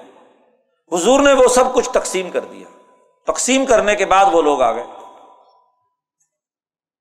انہوں نے حضور سے کہا کہ آپ ہمارا یہ مال اور یہ تمام چیزیں ہمیں واپس کر دیں۔ حضور نے کہا، اب تو میں دے چکا ہوں۔ لوگوں کے اپنے اپنے قبضے میں جا چکا ہے۔ تو حضور اقدس صلی اللہ علیہ وسلم نے کہا کہ اب میں کچھ نہیں کر سکتا۔ میرے دائرہ اختیار سے بات نکل چکی۔ لوگوں کو میں تقسیم کر چکا۔ اب جب تک لوگوں کی اجتماعیت رائے نہیں دیتی، اس وقت تک میں فیصلہ کچھ نہیں کر سکتا۔ ورنہ نبی تھے، حضور حکم دیتے، امیر بھی تھے، جماعت کے آمریت کی بنیاد پر آپ آرڈر کرتے کہ لو بھی سب کے سب اپنا مال واپس کرو، ہمیں قبیلے کو واپس کرنا ہے۔ لیکن نہیں، حضور نے کہا، میں اب کچھ نہیں کر سکتا۔ اس کا ایک ہی طریقہ ہے کہ میں لوگوں کو جمع کروں گا، ان سے رائے لوں گا، جو وہ فیصلہ کریں گے، اس کے مطابق عمل درآمد کروں چنانچہ حضور نے ایک اجلاس بلایا، جس میں قبیلوں کے سردار، حدیث میں لفظ آتا ہے نقبا نقیب کی جمع ہے۔ یعنی ہر قبیلے کا جو سردار یا منتخب نمائندہ تھا اس کو نقیب کہا جاتا ہے، کیونکہ وہ نقابت کر رہا ہے، اپنے قبیلے کی نمائندگی کر رہا ہے۔ تو ایک بڑے خیمے میں ان تمام کو جمع کر لیا۔ تمام سے حضور نے رائے لی کہ بھی کیا کرنا چاہیے۔ مال کی واپسی کے سلسلے میں۔ تو تمام نے کہا کہ ٹھیک ہے، ہم واپس کر دیتے حضور نے فرمایا، ایسے نہیں۔ یہ اجلاس برخاست کیا جاتا ہے۔ ہر نمائندہ اپنے اپنے قبیلے میں جائے اور قبیلے کے لوگوں سے رائے لے۔ یعنی اس پر بھی اکتفا نہیں کیا کہ کسی حلقے کا منتخب نمائندہ پارلیمنٹ میں بیٹھ کر مشورہ کر کے فیصلہ دے دے۔ بلکہ اس نمائندے کو بھی کہا کہ وہاں جاؤ اور وہاں ان لوگوں سے رائے لو، مشورہ لو کہ کیا کرنا ہے، کیونکہ یہ براہ راست عوام سے متعلق چیز ہے۔ کیونکہ وہ چیز ان کی ملکیت میں جا چکی ہے۔ تو اس کو لینے کا کیا طریقہ ہونا چاہیے؟ چنانچہ وہ اجلاس برخاست کیا گیا۔ وہ تمام نقبا انہوں نے پھر اپنے اپنے خیموں میں، اپنے اپنے قبیلے کے لوگوں کا اجتماع بلایا۔ ان سے رائے لی، وہ رائے لے کر آئے، پھر ان کا اجتماع ہوا، پھر انہوں نے رائے دی۔ اس رائے کے مطابق فیصلہ۔ اچھا اس میں حضور کی رائے یہ تھی، افراد بھی اور مال بھی دونوں واپس کر دی جائے، جو سیاق و سباق سے اندازہ ہو۔ لیکن جو آرا سامنے آئی وہ یہ تھی کہ حضور نے پھر ان سے کہا کہ جی ہماری رائے یہ بنی ہے کہ ایک چیز واپس لے لو، یا مال ملے گا، یا جو تمہاری افرادی قوت ہے وہ لے لو۔ انہوں نے کہا جی ہمیں افراد چاہیے، مال چلو، نہیں ملتا تو نہ تو وہ افراد واپس کیے گئے۔ اب یہ پوری مشاورت کا عمل ہے۔ ورنہ نبی کی حیثیت سے آپ امیر کے طور پر جو چاہے مرضی حکم جاری کرتے۔ اور پھر یہی نہیں یہی مشاورت کا عمل خلفۂ راشدین نے بھی کیا۔ ابو بکر صدیق رضی اللہ تعالیٰ عنہ خلیفہ بنے۔ تو خود خلافت کا عمل ابو بکر صدیق کا وہ جمہوریت کے احساس پر، مشاورت کی بنیاد پر ہوا ہے۔ شخصی ثوابدید یا کسی خاص نسلی یا کسی علاقائی تقاضے کے تناظر میں خود ہی حکومت پر مسلط نہیں ہو گئے۔ ثقیفہ بنی صاحبہ میں بڑی بحث ہوئی۔ حضرت ابو بکر صدیق کے مقابلے میں دو امیدواروں نے باقاعدہ الیکشن بھی لڑا۔ اگر آپ الیکشن کی اصطلاح استعمال کرنا چاہتے ہیں۔ قبیلہ اوس اور قبیلہ خزرج کے دو سردار۔ ان کے نام باقاعدہ پیش کیے گئے۔ بلکہ پہلے انہوں نے یہ کہا کہ ٹھیک ہے، دو خلیفہ ہونے چاہیے، ایک انصاریوں میں سے اور ایک مہاجروں میں سے۔ پھر ابو بکر صدیق نے خلافت کے لیے حضرت عمر کا نام منتخب کیا۔ اپنے نام کی بات نہیں کی۔ پھر ابو بکر صدیق کا نام آتا ہے۔ تو باقاعدہ بحث مباحثے مشاورت آرا کے بعد ابو بکر صدیق رضی اللہ تعالیٰ عنہ کی خلافت کا اعلان ہوتا ہے۔ اور پھر ابو بکر نے بھی کھڑے ہو کر جو تقریر کی ہے پہلی، اس میں صاف طور پر کہا کہ انی احادن کا احادکم میرا ایک ووٹ ہے۔ ہمارے آدمیوں کی طرح ایک آدمی۔ خلیفہ کی حیثیت سے میرا ووٹ کوئی بڑھ نہیں گیا۔ میں اگر قرآن کے احکامات کے مطابق سیدھا چلوں تو تم میری اطاعت کرنا۔ اور اگر مجھ میں کوئی کجی یا خامی دیکھو تو میری اصلاح کرنا۔ اگر عامرانہ اختیارات ہوں، بادشاہ جو ہوتے ہیں، فاتحین، وہ اپنے درباریوں سے اس بات کے عہد لیتے ہیں۔ کہ وہ میری کارکردگی پر تنقید کرے عمر فاروق رضی اللہ تعالیٰ عنہ کا بھی انتخاب ہوا۔ یہ قطن غلط ہے کہ عمر فاروق رضی اللہ تعالیٰ عنہ اکیلے خود بخود ہی کیا ہے، امیر بن گئے۔ غلط فہمی یہاں سے پیدا ہوتی ہے کہ ابو بکر صدیق رضی اللہ تعالیٰ عنہ نے اپنے بعد حضرت عمر کا نام نامزد کر دیا تھا۔ یاد رکھیے، ابو بکر نے اپنی خلافت کے دو سال مسلسل لوگوں سے پوچھا کہ میرے بعد اگر تمہیں خلیفہ کا انتخاب کرنا پڑے تو کون ہونا چاہیے؟ تو لوگوں نے دو سال تک ابو بکر صدیق کے سامنے رائے دی اور اس رائے میں کوئی مد مقابل نہیں تھا، حضرت عمر کے۔ بلکہ صحابہ کہتے ہیں کہ ہم حضور کے زمانے میں ہی صحابہ کے درمیان درجہ بندی کرتے تھے، تو حضور کے بعد ابو بکر اور ابو بکر کے بعد عمر۔ اسی لیے ابو بکر صدیق نے کچھ لوگوں سے پوچھا کہ میرے بعد اگر عمر خلیفہ ہو تو کیا خیال ہے؟ تو لوگوں نے کہا کہ جی وہ تو بڑے غصے والے آدمی بڑے جلالی آدمی تو ان کے ساتھ گزارا کیسے ہوگا؟ ابو بکر نے کہا کہ بات یہ ہے کہ ان کا غصہ میری نرمی کی وجہ سے میں نرم ہوں، بہت زیادہ نرم ہوں۔ تو وہ بیلنس کرنے کے لیے وہ غصہ کرتے ہیں۔ اور اگر میں نہیں ہوں گا تو عمر خود ہی نرم پڑ جائے اب یہ بات واضح کرتی ہے کہ ابو بکر صدیق نے اپنی زندگی میں لوگوں سے رائے لی ہے اور اس رائے میں عمر کے مقابلے میں کوئی نہیں آیا تو حضرت عمر کو انہوں نے مقرر کر دیا۔ اور پھر حضرت عمر نے اپنی زندگی میں ہر اہم معاملے میں مشورہ کیا۔ خاص طور پر عراق کی زمینوں کا واقعہ مشہور ہے۔ قاضی ابو یوسف نے اس کی پوری تفصیلات لکھی ہیں کہ جب عراق کی زمینیں فتح ہوئی تو ابو عبیدہ ابن الجرا رضی اللہ تعالیٰ عنہ، ان کی قیادت میں سارا کام ہوا تھا۔ تو انہوں نے مرکز خلافت کو لکھا حضرت عمر کو کہ جیسے حضور نے خیبر کی زمینیں مجاہدین میں تقسیم کر دی تھیں، ایسے ہی یہ ایران اور عراق کی زمینیں جو ہیں، ہم مجاہدین میں تقسیم کر دی جائیں۔ تقسیم کا جو آڈر ہے، وہ آپ جاری کر دیں مرکز خلافت سے۔ حضرت عمر کے پاس جب یہ معاملہ آیا تو حضرت عمر نے فرمایا کہ ایسے تو نہیں ہو سکتا یہ معاملہ۔ اس کے لیے تو کیا ہے؟ مشاورت ہوگی۔ خود حضرت عمر کی رائے یہ تھی کہ یہ زمینیں لوگوں کی انفرادی ملکیت میں نہ دی جائیں۔ یہ ملک اور قوم کی اجتماعی ملکیت میں رہے ان کی آمدن سے لوگ فائدہ اٹھائیں۔ لیکن اس معاملے میں اختلاف ہو گیا۔ عبد الرحمان ابن عوف، ابو عبیدہ، بلال، بڑے بڑے صحابہ، وہ ایک طرف۔ وہ کہتے ہیں کہ حضور نے جو کام کیا، آپ اس کی خلاف ورزی کیسے کریں گے؟ عمر فاروق اور ان کے ساتھ جماعت صحابہ ایک ہے، وہ کہتی ہے کہ نہیں، دوسرا کام ہونا چاہیے۔ چھ مہینے تک تمام صحابہ کے درمیان اس معاملے پر ڈبیٹ چلتی ہے قبیلوں سے پوچھا گیا، افراد سے رائے لی گئی بلکہ ان تمام نمائندوں کو پھر مدینہ بلایا گیا۔ اور مدینے میں جو تقریر کی ہے، عمر فاروق رضی اللہ تعالیٰ عنہ نے اپنی رائے دیتے وقت، وہ بھی یہی تھی کہ میں تمہاری طرح کا ایک آدمی ہوں۔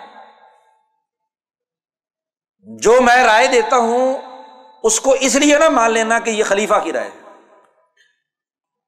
تم رسول اللہ کی تربیت یافتہ جماعت قرآن کی تعلیمات اور نبی اکرم صلی اللہ علیہ وسلم کی سنت کو سامنے رکھ کر آزادانہ رائے قائم کرنا، میرے دباؤ اور پریشر سے رائے قائم نہ کرنا۔ اور پھر سب کو کھلی چھٹی دی کہ وہ اس پارلیمنٹ میں بحث کریں، ہر ہر پہلو پر بحث کریں۔ تمام لوگوں نے اس پر تفصیلی بحث کی۔ اور ہر ایک کے پاس جو دلائل تھے وہ اس نے پیش کی بات دلائل کی تھی۔ عمر فاروق رضی اللہ تعالیٰ نے بھی اپنے دلائل دیے۔ قرآن کی آیت سورت الحشر کا پہلا رقو اس کی اساس پر عمر فاروق نے تفصیلی طور پر رائے دی اور ایک سوال پوری پارلیمنٹ کے سامنے رکھا کہ دیکھو،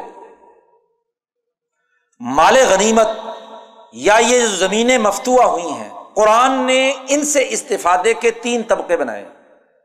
مہاجرین، انصار اور قیامت تک آنے والے تمام مسلمان۔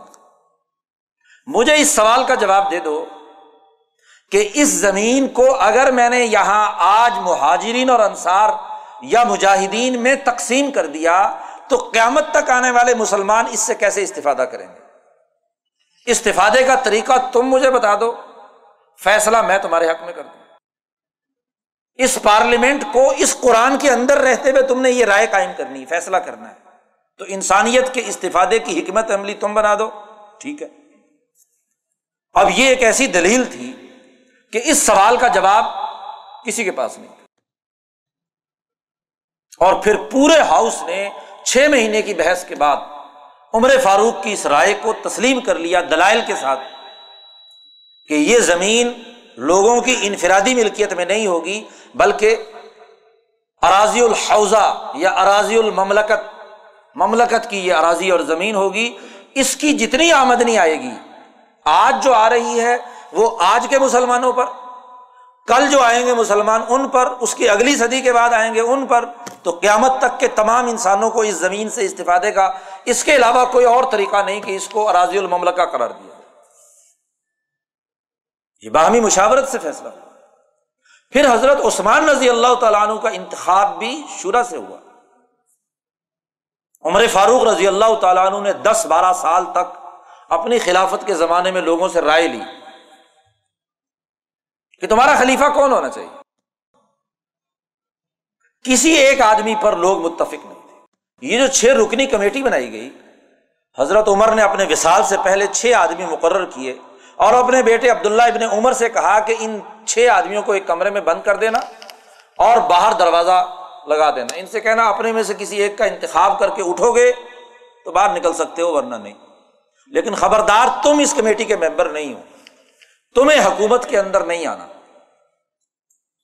تو چھ آدمی اس لیے کیے کہ صحابہ کی اس زمانے کی آرا میں یہ چھ آدمی امیدوار تھے۔ یعنی چھ آدمیوں کے نام لوگوں نے دیے تھے۔ کسی نے کہا یہ خلیفہ ہونا چاہیے۔ اکثریتی رائے سامنے نہیں آئی۔ رائے منقسم تھی چھ آدمیوں اس لیے ان چھ آدمیوں کی کمیٹی بنا دی۔ کہ ان میں سے کوئی ایک خلیفہ ہوگا۔ پانچ جس کو مان لیں خلیفہ، وہ خلیفہ ہے۔ چنانچہ جمہوری اصولوں پر جب اس کمیٹی کا اجلاس ہوا، بخاری میں تفصیلات آتی ہیں۔ عبد الرحمان ابن عوف رضی اللہ تعالیٰ عنہ فرماتے ہیں کہ جب اس چھ آدمی کا اجلاس شروع ہوا، تو تین آدمی تین کے حق میں دستبردار ہو گئے۔ خود عبد الرحمان ابن عوف بھی اس میں شامل تھے۔ طلحہ اور زبیر تھے، علی، عثمان۔ تو چھ کے چھ جمع تھے۔ تین آدمی تین کے حق میں دستبردار ہو گئے۔ حضرت عثمان، حضرت علی اور عبد الرحمان ابن عوف تین بچ گئے۔ عبد الرحمان ابن عوف نے کہا کہ اگر تم دونوں مجھے چیف الیکشن کمشنر مقرر کر دو تو میں بھی تمہارے دونوں کے حق میں دستبردار انہوں نے کہا ٹھیک ہے جی۔ اب میدان میں دو امیدوار رہ گئے۔ پہلے تو عبد الرحمان ابن عوف نے دونوں میں سے کچھ کسی سے پوچھا کہ تم ایک دوسرے کے حق میں دستبردار ہوتے ہو؟ دونوں نے کہا کہ نہیں۔ ہم تو دستبردار نہیں ہوتے۔ انہوں نے کہا ٹھیک ہے۔ اب لوگوں سے آرا لی جائیں گی۔ عبد الرحمان کہتے ہیں کہ میں نے مدینے میں کوئی عورت، کوئی بچہ، کوئی بازار، کوئی محلہ ایسا نہیں چھوڑا جن سے میں نے یہ نہ پوچھا ہو کہ تمہارا خلیفہ کون ہونا چاہیے۔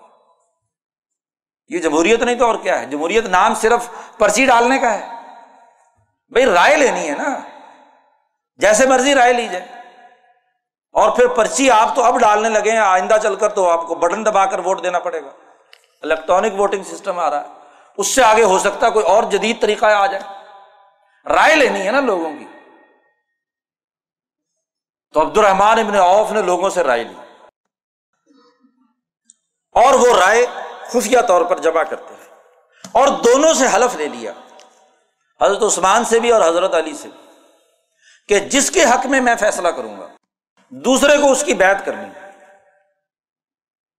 چیف الیکشن کمیشنر کا مطلب یہ ہے کہ جو میں ووٹنگ کی رائے ظاہر کروں کہ یہ ووٹ پڑے ہیں، اس کے مطابق وہ خلیفہ ہوگا۔ سب سے پہلے دوسرے کو کیا ہے؟ اس کی بیعت کرنی ہوگی، باقی عوام بعد میں کریں گے۔ دونوں سے ہاتھ کھڑا کروا لیا۔ اور کافی عرصے تک لوگوں سے رائے لی، باہر سے آنے والے سرداروں سے رائے لی اور رائے لینے کے بعد دونوں کو بٹھایا اور ان سے کہا کہ بھائی جو میں فیصلہ کروں، اسے آپ کو تسلیم کرنا ہو دونوں نے کہا ٹھیک ہے۔ اور اسی کے مطابق حضرت الرحمان ابن عوف نے حضرت عثمان کا ہاتھ کھڑا کر دیا کہ اکثریت کی رائے ان کے حق میں ہے۔ اور حضرت علی سے کہا کہ ان کی بیت کرو۔ انہوں نے بیت کی اور پھر باقی تمام لوگوں نے بیت کی۔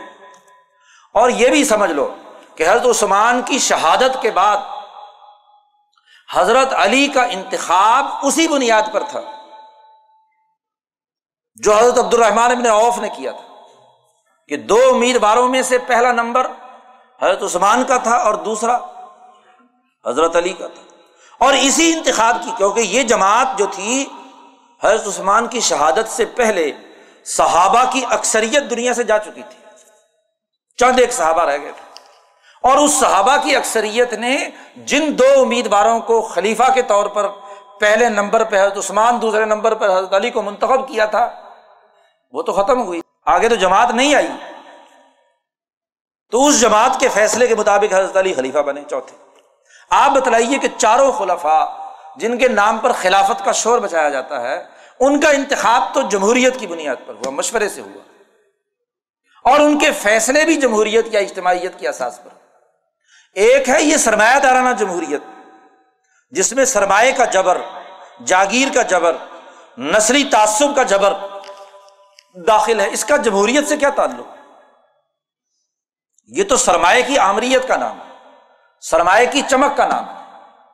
دین اسلام حقیقی جمہوریت، حقیقی مشاورت یعنی کسی جغرافیائی حدود میں بسنے والے لوگوں کی جو بالغ رائے دہی آبادی ہے، سمجھدار عقل مند لوگ ہیں، ان کی آرا آنی چاہیے۔ ان کے منتخب نمائندے سامنے آنے چاہیے، لیکن بغیر کسی سرمایہ کے جبر سے اور بغیر کسی جاگیر کے جبر سے۔ جس کے پاس دو چار کروڑ ہوں، وہ تو ووٹ خرید لے اور جو بےچارا غریب ہو، وہ ایک بھی ووٹ نہ لے سکے۔ تو یہ جمہوریت نہیں، یہ تو جبر ہے، آمریت۔ اس کا حقائق سے کوئی تعلق نہیں۔ تو قرآن نے بنیادی بات کہی ہے۔ اس لیے خلافت بمطابق جمہوریت ہے۔ خلافت بمقابلہ جمہوریت غلط ہے۔ اس لیے کانسیپٹ کلیئر ہونا چاہیے۔ قرآن نے واضح طور پر یہ بات کہہ دی امر شورا بینا یہ ان کے مشاورت کے نظام کی اساس پر سیاسی سسٹم کا قائم ہونا ضروری ہے۔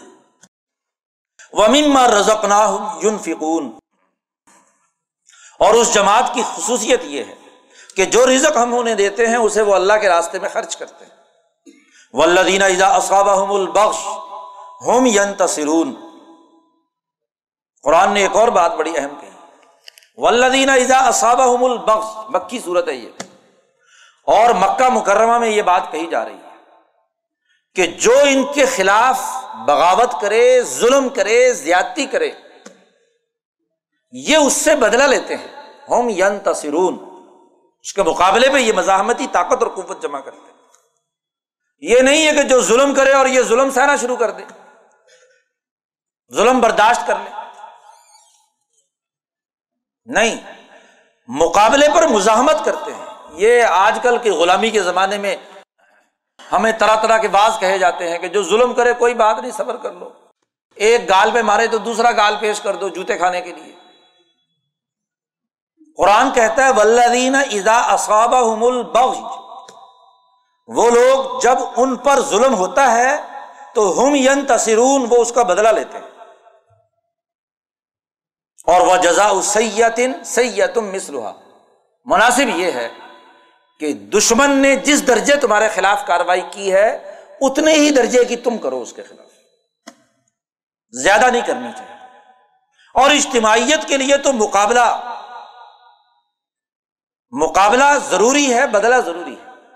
ہاں انفرادی معاملہ ہو، جماعت کا داخلی معاملہ ہو، تو فمن آفا و اسلحہ اجر اللہ۔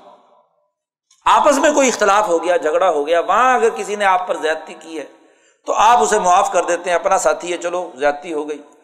تو اس کا اجر اللہ پر ہے۔ ان نہ یحب الظالمین۔ اور قرآن نے پھر مزید تاکید کے ساتھ کہا ولم تصر آباد ظلم ہی جس نے اپنے اوپر ظلم ہونے کے بعد اپنا بدلا لے لیا فلائی کا ماں علیہ من سبیل۔ ان پر کوئی الزام نہیں ہے۔ ان کو کوئی برا بلا نہیں کہا جائے گا، کیونکہ اس نے حق وصول کیا ہے۔ ان نمت سبیلو الزام ان پر ہے کہ اللہ دین یغلمون الناسا جو لوگوں پر ظلم کرتے ہیں، اور وہ یبغون فل بغیر الحق، اور جو زمین میں ناحق سرکشی کرتے ہیں۔ الا عذاب العلیم ان کے لیے بڑا دردناک عذاب۔ تو واضح کر دیا کہ اس سیاست، اس مشاورت، اس حقیقی جمہوریت کا بنیادی ہدف ظلم کو ختم کر اور جو ظلم کرے، اس کے مقابلے میں بدلہ لینے کی حکمت عملی تیار کرتے ہیں۔ قرآن حکیم نے یہاں یہ بنیادی اثاثی اصول بیان کر کے اس پر دلائل دیے ہیں اور بتلایا ہے کہ جو بھی ظالم ہے ان کے لیے بہرحال دردناک عذاب ہے۔ کیوں ہے؟ اس کی تفصیلات قرآن حکیم نے بیان کی۔ اور پھر اس سیاسی جماعت کو قرآن حکیم نے یہ بات کہی اس تجیب من قبل یوم اللہ مرد یہ اللہ نے جو دعوت دی ہے، تمہاری تعلیم و تربیت کے لیے جو پیغام اور حکم دیا اس کو قبول کر لو۔ اس دن کے آنے سے پہلے کہ جس کے بعد واپس لوٹنا نہیں۔ آخر صورت میں دوبارہ پھر وہی کی اہمیت بیان کی ہے کہ کیسے نبی پر فرشتہ اترتا ہے، وہی نازل کرتا ہے اور یہ اللہ کی طرف سے نازل ہوئی ہے۔ اس لیے کہ ان علی حکیم۔ اللہ تعالیٰ بہت بلند تر اور حکمت والا ہے۔ حکمت کا لفظ پھر قرآن حکیم نے اس صورت کے آخر میں بیان کر دیا۔ اور پھر یہ بات بھی واضح کر دی کہ جو پیغام اس صورت میں دیا گیا ہے، یہ سرات مستقیم ہے۔ ان نقل تحدی الا سرات مستقیم۔ آپ ہدایت دے رہے ہیں سیدھے راستے کی سرات مستقیم کی۔ سرات اللہ لہو محافظ سماوات و محافل عرض یہ اللہ کا راستہ ہے۔ اور خبردار سنو اللہ تصیر العمور تمام معاملات اللہ ہی کی طرف لوٹنے والے۔ اگلی صورت صورت زخرف، مکی صورت ہے یہ بھی۔ اس کا آغاز بھی ہوتا ہے حامین ول کتاب المبین۔ قرآن نے یہاں حامیم روح مقطعات کے بعد قسم اٹھائی ہے۔ کہ قسم ہے اس کتاب کی جو بالکل واضح ہے۔ ان جالنا ہو قرآن عربی تاقلون ہم نے یہ قرآن بیان کیا ہے عربی زبان میں تاکہ تم عقل حاصل کرو۔ اس صورت کا بنیادی موضوع معاشی نقطۂ نگاہ سے معاشی کانسیپٹ کلیئر کرنا ہے کہ یہ جو مسلمان جماعت ایمان لانے والی، اس کا سیاسی عمل تو مشاورت کے ساتھ ہے۔ اس کا تذکرہ پیچھے صورت میں تفصیل سے آ گیا اور اس کا معاشی پروگرام یہ ہے کہ یہ دنیا میں مال و دولت جمع کرنے سرپایا پرستی پیدا کرنے، تعیشات کو فروغ دینے کے لیے نہیں، بلکہ اس کے خاتمے کے لیے۔ مولانا سندھی کہتے ہیں، زخرف یہاں اس صورت کا نام ہے۔ اور زخرف کا ذکر اسی صورت میں آگے آ رہا ہے۔ اسی کو قرآن نے عنوان بنایا ہے۔ زخرف کہتے ہیں، تعیشات، سرمایہ پرستی، مال و دولت کے جمع کرنے کو۔ چمکدار روشن، اس کو کہا جاتا ہے زخرف۔ مولانا سندھی کہتے ہیں کہ یہ زخرف بول کر نفی زخرف یعنی سرمایہ پرستی کی نفی۔ معاشی پروگرام قرآن کا سرمایہ پرستی کی نفی کا پچھلی صورت بھی مکی تھی، اور وہ سیاسی تعلیم و تربیت بھی مکہ ہی کے اندر اس مسلمان جماعت کے سامنے رکھی گئی ہے کہ اسے اپنے امور کیسے سر انجام دینے ہیں۔ عدل کے نظریے کی دعوت، اس پر استقامت اس کا مشاورت کا نظام، قبائل الاسم والفوائد سے اجتناب، ظلم کا بدلہ لینا، اس کا مقابلہ اور مزاحمت کرنا، وغیرہ وغیرہ۔ اور اس صورت میں قرآن حکیم نے معاشی طور پر جو خرابیاں ہیں سوسائٹی کی، اور خاص طور پر سرمایہ پرستی کی، قرآن نے اس کی نفی کی۔ تو آغاز ہو رہا ہے اس صورت کا، قسم اٹھا کر کہا قرآن نے کہ ہم نے یہ قرآن عربی زبان میں نازل کی ہے، لعلکم تعقلون۔ تاکہ عقل مند بنو، عقل آئے۔ وہ فی ام کتاب لدینا لعلی حکیم یہ کتاب ہمارے پاس پہلے لوہے محفوظ میں محفوظ ہے۔ ام الکتاب تمام کتابوں کی ماں۔ ماسٹر کاپی کہاں ہے؟ مالا اعلیٰ میں اسی کا پیغام تورات کی شکل میں نیچے آیا۔ اسی کا بنیادی پیغام زبور اور انجیل کی شکل میں آیا۔ اور اب اس کا ترقی یافتہ ایڈیشن قرآن حکیم کی شکل میں اب نازل ہوا۔ تو یہ اصل میں یہ کتاب ام الکتاب میں ہے۔ لدینا جو ہمارے پاس ہے۔ لا علی حکیم جو بہت ہی بلند اور حکمت والی۔ یہ لوگ اعراض کرتے ہیں، کتاب کے پیغام کو نہیں مانتے۔ افا نظر ذکر انکم تم قوم مصرفین یہ حد سے تجاوز کرنے والی قوم۔ تو شروع میں قرآن حکیم نے کہا کہ جس نے بھی اس کتاب کا انکار کیا، اس پیغام کا انکار کیا ہم نے انہیں تباہ و برباد کیا. اما من نبی اللہ کانو بھی فلکنا اشد من ہم نے انہیں تباہ و برباد کیا. وبطشم وہ بدشم الاولین چونکہ اس پہ معاشیات کی آگے بات آ رہی ہے. اس لیے قرآن حکیم نے جو معاشی چیزیں ہیں، ان کا پہلے تذکرہ کیا ہے. ولدی خالق الزواج کلّہ وجا الکم من الفلک ولعام ماتر قبول تمہارے لیے چیزیں جوڑے جوڑے پیدا کی، کشتیاں بنائی چوپائے بنائے، ان کی پشتوں پر تم سوار ہوتے ہو، اور بہت سارے انعامات کی چیزیں تمہیں دی۔ قرآن حکیم نے ان سواریوں پر سفر ہوتے وقت تم یہ کہتے ہو بتقول سبحان اللہ سخر حاضہ وما کنہ لہو مقرنین یہ بھی انہیں تمام معاشی وسائل کے استعمال کے وقت ان جملوں کے کہنے کا قرآن حکیم نے یہاں پر تذکرہ کیا۔ وہ ان نا الا رب نا لمن قلیبون تو قرآن نے ان انعامات کا ذکر کیا ہے اور اس حقیقت کی وضاحت بھی کی ہے کہ یہ مکے کے لوگ ان معاشی وسائل کو سرمایہ پرستی کے لیے استعمال کرتے ہیں۔ اس لیے قرآن حکیم نے ان کے ملا اور مترف لوگوں کا تذکرہ کرتے ہوئے کہا کہ قالا مترفوہا انا وجدنا آبا انا امت و انا اللہ مقتدون۔ کہ وہ قرآن کو نہیں مانتے اپنے آبا و اجداد کی سرمایہ پرستی کے اس قانون کو مان کر مال و دولت جمع کرتے تو قرآن کہتا فن تقمنا منہم۔ ہم ان سے انتقام لیں گے۔ فن ضرور کئی عاقبت المکذبین۔ جٹلانے والوں کا انجام کیا ہے۔ قرآن حکیم نے پھر ابراہیم علیہ السلام کا مختصراً ایک آیت میں تذکرہ کیا اور بتلایا کہ ابراہیم اس دین پر تھے جس کی اساس یہ کہ ابراہیم نے کہا اللہ فتح فن سے دین جس اللہ نے مجھے پیدا کیا ہے، اس نے مجھے ہدایت بھی دی، راستہ بھی بتلایا۔ اس کے بعد قرآن حکیم نے ذکر کیا کہ جب بھی اللہ کا ایسا پیغام آتا ہے، تو یہ لوگ مذاق اڑاتے ہیں۔ اب جب قرآن نازل ہوا، تو مکے اور طائف کے لوگوں نے بڑے اعتراضات کیے۔ تو مکے کے سرداروں نے ایک اعتراض یہ بھی کیا۔ کہنے لگے لولا نزلہ حاضل قرآن اعلی راجل من القریتین عظیم کہ بھائی قرآن کے نزول کی بات کرتے ہیں یہ محمد. یہ تو کیا ہے یتیم ہے؟ مال بھی ان کے پاس نہیں ہے. باپ بھی ان کا فوت ہوا ہوا ہے. تو ایسا آدمی جو یتیم ہے، غریب ہے، مال وال بھی کچھ نہیں، اور دعویٰ کرتا ہے کہ کتاب مجھ پر نازل ہوئی ہے۔ قرآن اگر نازل ہونا ہی تھا تو یہ دو دو بستیاں بڑی ترقی یافتہ طائف اور مکہ ہیں، تو ان کے بڑے بڑے مالدار سردار پڑے ہوئے ہیں، تو ان مالداروں پر قرآن نازل ہونا چاہیے تھا۔ لولا نزلہ حاضل قرآن کیوں نہیں نازل ہوا یہ قرآن؟ اعلیٰ من القریت ان دو بستیوں میں سے طائف اور مکہ کی دو بستیوں میں سے کسی ایسے آدمی پر جو عظیم بڑا ہوتا، جس کے پاس مال ہوتا، دولت ہوتی، خزانے ہوتے۔ پیچھے بھی سورت الفرقان میں بات گزر چکی ہے۔ کہ وہ کہتے ہیں کہ ہم ان کی بات کیسے مان لیں؟ ان کے پاس تو نہ خزانہ ہے، نہ جاگیر ہے، نہ کوئی دولت ہے۔ تو اس اعتراض کا قرآن نے جواب دیا ہے۔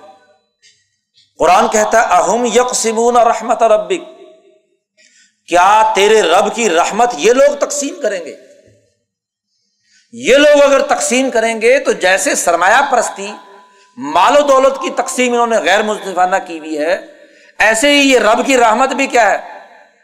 اندھا بانٹے ریوڑیاں اپنے اپنوں کو دے، تو اپنے اپنوں کو دے گا۔ سرمایہ داروں کو ہی بانٹیں گے، تقسیم کریں گے۔ ان کی تقسیم کا اعتبار ہے۔ یہ قرآن اللہ کی رحمت اور اللہ کی رحمت کی تقسیم کا فیصلہ ہم کرتے ہیں۔ دنیا کی زندگی میں قرآن کس پر نازل ہونا چاہیے، کس پر نہیں، اس کا فیصلہ ہم نے کرنا ہے۔ اور قرآن نے یہاں کہا وہ رحمت ربی کا خیر مما یج معاون تیرے رب کی رحمت بہتر ہے، اس مال و دولت سے جو انہوں نے جمع کیا ہوا ہے۔ جو مال و دولت انہوں نے جمع کیا ہوا ہے، اس سے یہ قرآن بہت بہتر ہے۔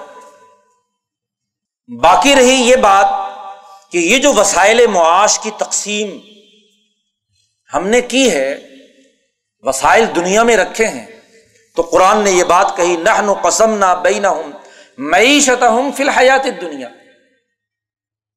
ہم وسائل کی تقسیم انسانی سوسائٹی میں دھرتی پر جو بنیادی وسائل معاش رکھتے ہیں، اس کی تقسیم تو ہم کرتے ہیں۔ یہ تقسیم کا عمل ہماری طرف سے۔ ہم نے ہر خطے میں جو انسان پیدا کیے ہیں، ان کے وسائل وہاں رکھے ہیں۔ جس کی تفصیل پیچھے قرآن حکیم نے بیان کی تھی۔ ومام فل عرض اللہ اللہ رزق کوئی زمین پر جاندار ایسا نہیں جس کا رزق اللہ نے نہ رکھ دیا ہو۔ تو وسائل معاش ہم تقسیم کرتے ہیں۔ باقی رہی یہ بات کہ تھوڑا بہت فرق اور درجات کی تفریق تو ہوتی ہے۔ اور وہ اس لیے ہے برف انا باز فوق بازن درجات لیت تخذ باز بازن سخریہ۔ یہ جو تھوڑا بہت درجات کا فرق ہے۔ اس کا مقصد تو یہ ہے کہ یہ ایک دوسرے کی جو احتیاجات ان کو ایک دوسرے کے ساتھ ہیں، وہ آپس میں مل کر اجتماعیت کے ذریعے سے اسے آگے بڑھائے مسخر کرنا، اس کا مطلب یہ ہے کہ ایک دوسرے کی احتیاجات ان کو تعاون باہمی کے ساتھ پورا کرنا ہے۔ تو تعاون باہمی کی اجتماعیت ان میں قائم ہونی چاہیے۔ یہاں اس تقسیم سے یا درجات کی تفریق سے بہت بڑے مالدار اور بہت غریب۔ اس کا تذکرہ نہیں ہے۔ کیوں؟ اس کی دلیل یہ ہے کہ قرآن حکیم نے آگے کہا خیر مما یج معاون جو مال انہوں نے جمع کر رکھا ہے ظلم اور زیادتی سے، اس سے یہ ہماری رحمت بڑی بہتر ہے۔ رحمت ربی کا خیر مما یج معاون تو قرآن نے مال کو جمع کرنے، سرمایہ پرستی کی مذمت کر دی۔ کہ رحمت ربی کا خیر مما یجما اور پھر قرآن حکیم نے کہا، لولا ان یقون الناس امتن واحد اگر ہمیں یہ خیال نہ ہوتا کہ یہ سارے کے سارے لوگ کافر بن جائیں گے، ایک ہی طاقت بن جائے گی تو لجالنا لمئی یکفر برحمانی لب یوت سکف من فضت وما عارج علیہ یزہرون تو جو لوگ رحمان کا انکار کرنے والے ہیں، ہم ان کے گھروں کو، چھتوں کو، چاندی سونے، زیورات اور پتہ نہیں کن کن چیزوں سے کیا ہے، استوار کر دے، سیڑھیاں ہوتی جس پر وہ چڑھتے۔ والی بیوتیم اب وابن و سرور علیہ یت تقیون و زخرفا زخرف کا لفظ یہاں استعمال کیا۔ تعیشات کی چیزیں، استعمال کی، سونے چاندی کی چیزیں یہ استعمال کرتے تو اتنی فراوانی پیدا کر دیتے لیکن ایک بات اچھی طرح سن لو۔ قرآن نے کہا، ان کل کا لمبا متا الحیات دنیا یاد رکھو، یہ جتنے بھی وسائل معاش دیے ہیں ہم نے، یہ دنیا کی زندگی میں نفع اٹھانے کے لیے، استعمال کے لیے۔ عربی میں متا اس چیز کو کہتے ہیں کہ انسان کو کسی بھی چیز کی ضرورت پیش آئے تو اس ضرورت کو پورا کرنے کے لیے جو بھی معاشی چیز استعمال میں آ کر انسان کی ضرورت پورا کر دے، اسے متا کہا جاتا ہے۔ یعنی یہ مال و دولت دل سے اس کے ساتھ محبت پیدا کرنا یا اس کی حوث پیدا کرنا یہ درست نہیں یہ ضرورت کی چیز ہے۔ اور ضرورت کے طور پر اسے استعمال کرنا چاہیے۔ اس کا استعمال انسانی فائدے کے لیے ہونا چاہیے۔ متا کے طور پر ہونا چاہیے کہ وہ لوگوں کی ضروریات کو پورا کرے۔ اب جو خزانہ جمع کر کے رکھا ہوا ہے، وہ کسی کی بھی ضرورت پوری نہیں کرتا۔ وہ تو ارتکاز دولت، وہ سرمایہ پرستی، وہ تو کسی کے لیے بھی متا نہیں ہے۔ وہ تو جس نے جمع بھی کیا ہوا ہے، وہ ان نوٹوں کو یا اس سونے کو کھا بھی نہیں سکتا۔ استعمال کیا کرے؟ گا تو چیزیں تو استعمال کے لیے ہیں۔ انہیں انسانیت کے فائدے کے لیے استعمال میں آنا چاہیے۔ تو قرآن نے اپنی مجموعی تعلیم میں سرمایہ پرستی کی نفی کر کے اس حقیقت کی نشاندہی کر دی کہ یہ مسلمان جماعت جو نتائج پیدا کرے گی معاشی حوالے سے، وہ دولت کے ارتکاز، زخرف اور اجتماع کا نہیں ہوگا، بلکہ اس دولت کو انسانی مفاد میں استعمال کرنے کا ہوگا۔ قرآن حکیم نے پھر اس پر دلائل دیے دیکھو وہ یاشو ان ذکر رحمان نقیز لہو شیطان لہو قرین۔ جو آدمی بھی اللہ کی یاد سے غافل ہو جاتا ہے، ہم اس پر ایک شیطان مسلط کر دیتے ہیں۔ اور وہ ہر وقت اس کا ساتھی رہتا ہے۔ حدیث پاک میں آتا ہے کہ جب انسان غفلت کی حالت میں ہوتا ہے، اللہ سے اس کا تعلق یا کسی مقصد اور مشن کے تحت کام کرنے کا عمل نہیں ہوتا، تو اس کے دل کو شیطان اپنا لکما بنا لیتا ہے، اس کے منہ کے اندر ہوتا ہے اور وہ اس کو ڈنگ مارتا ہے، چوستا ہے، اور جیسے ہی وہ چوستا ہے تو اس کے دل میں تمام شیطانی خیالات اور وہ تمام چیزیں۔ حدیث پاک میں آتا ہے کہ جب انسان ذکر کرتا ہے تو شیطان چھوڑ کر دل کو بھاگ جاتا ہے۔ اللہ کی آواز سنتا ہے تو تب بھی بھاگ جاتا ہے۔ جیسے ہی ذکر ختم ہوتا ہے، وہ پھر آ کر اس کے دل کو اپنے منہ میں لے لیتے دوسری حدیث میں ہے کہ گھٹنے ٹیک کر بیٹھ جاتا ہے۔ جیسے کسی کو نیچے گرا کر اس کے اوپر گھٹنے ٹیک کر سینے پہ چڑھ دوڑتا ہے، ایسے ہی وہ دل کے اوپر چڑھ دوڑتا ہے۔ حدیث اسی آیت کی تشریح کر رہی ہے کہ میاش و ان ذکر رحمان جو رحمان کے ذکر سے اعراض کرتا ہے نقیز لہو شیطان اس پر ہم ایک شیطان مقرر کر دیتے ہیں۔ فہو لہو کرین اور وہ اس کا ساتھی اور کرین بن جاتا ہے۔ وہ لسدون سبیل اور وہ لوگ لوگوں کو سیدھے راستے سے روکتے ہیں، اور وہ سبون ان محتدون ایک تو روک رہے ہیں انسانوں کو صحیح راستے سے، اور پھر گمان یہ کرتے ہیں کہ ہم ہدایت یافتہ ہیں۔ آدمی غلط کام کر رہا ہو اور اسے پتا ہو کہ میں غلط کر رہا ہوں، تو اس کی اصلاح تو ہو سکتی ہے۔ غلط کو صحیح سمجھ کر کرے تو اس کی اصلاح کیسے ہوگی؟ قرآن حکیم نے پھر ان کی سزاؤں کا ذکر کرتے ہوئے حضور سے کہا ہے، مسلمان جماعت سے کہا ہے کہ فس تم سکھ بل لدی اوہ یا آپ کی طرف جو وہی کی گئی ہے، اس کو مضبوطی سے پکڑ لیں۔ ان نقالا سرات مستقیم۔ آپ بالکل سیدھے راستے پر ہے اور وہ ان نہ اللہ کا ولی قومی کا اور یہ قرآن آپ کے لیے بھی نصیحت ہے اور آپ کی قوم کے لیے بھی ہے۔ قرآن حکیم نے اس پر دلائل کے طور پر موسا علیہ السلام کا واقعہ دوبارہ بیان کیا ہے۔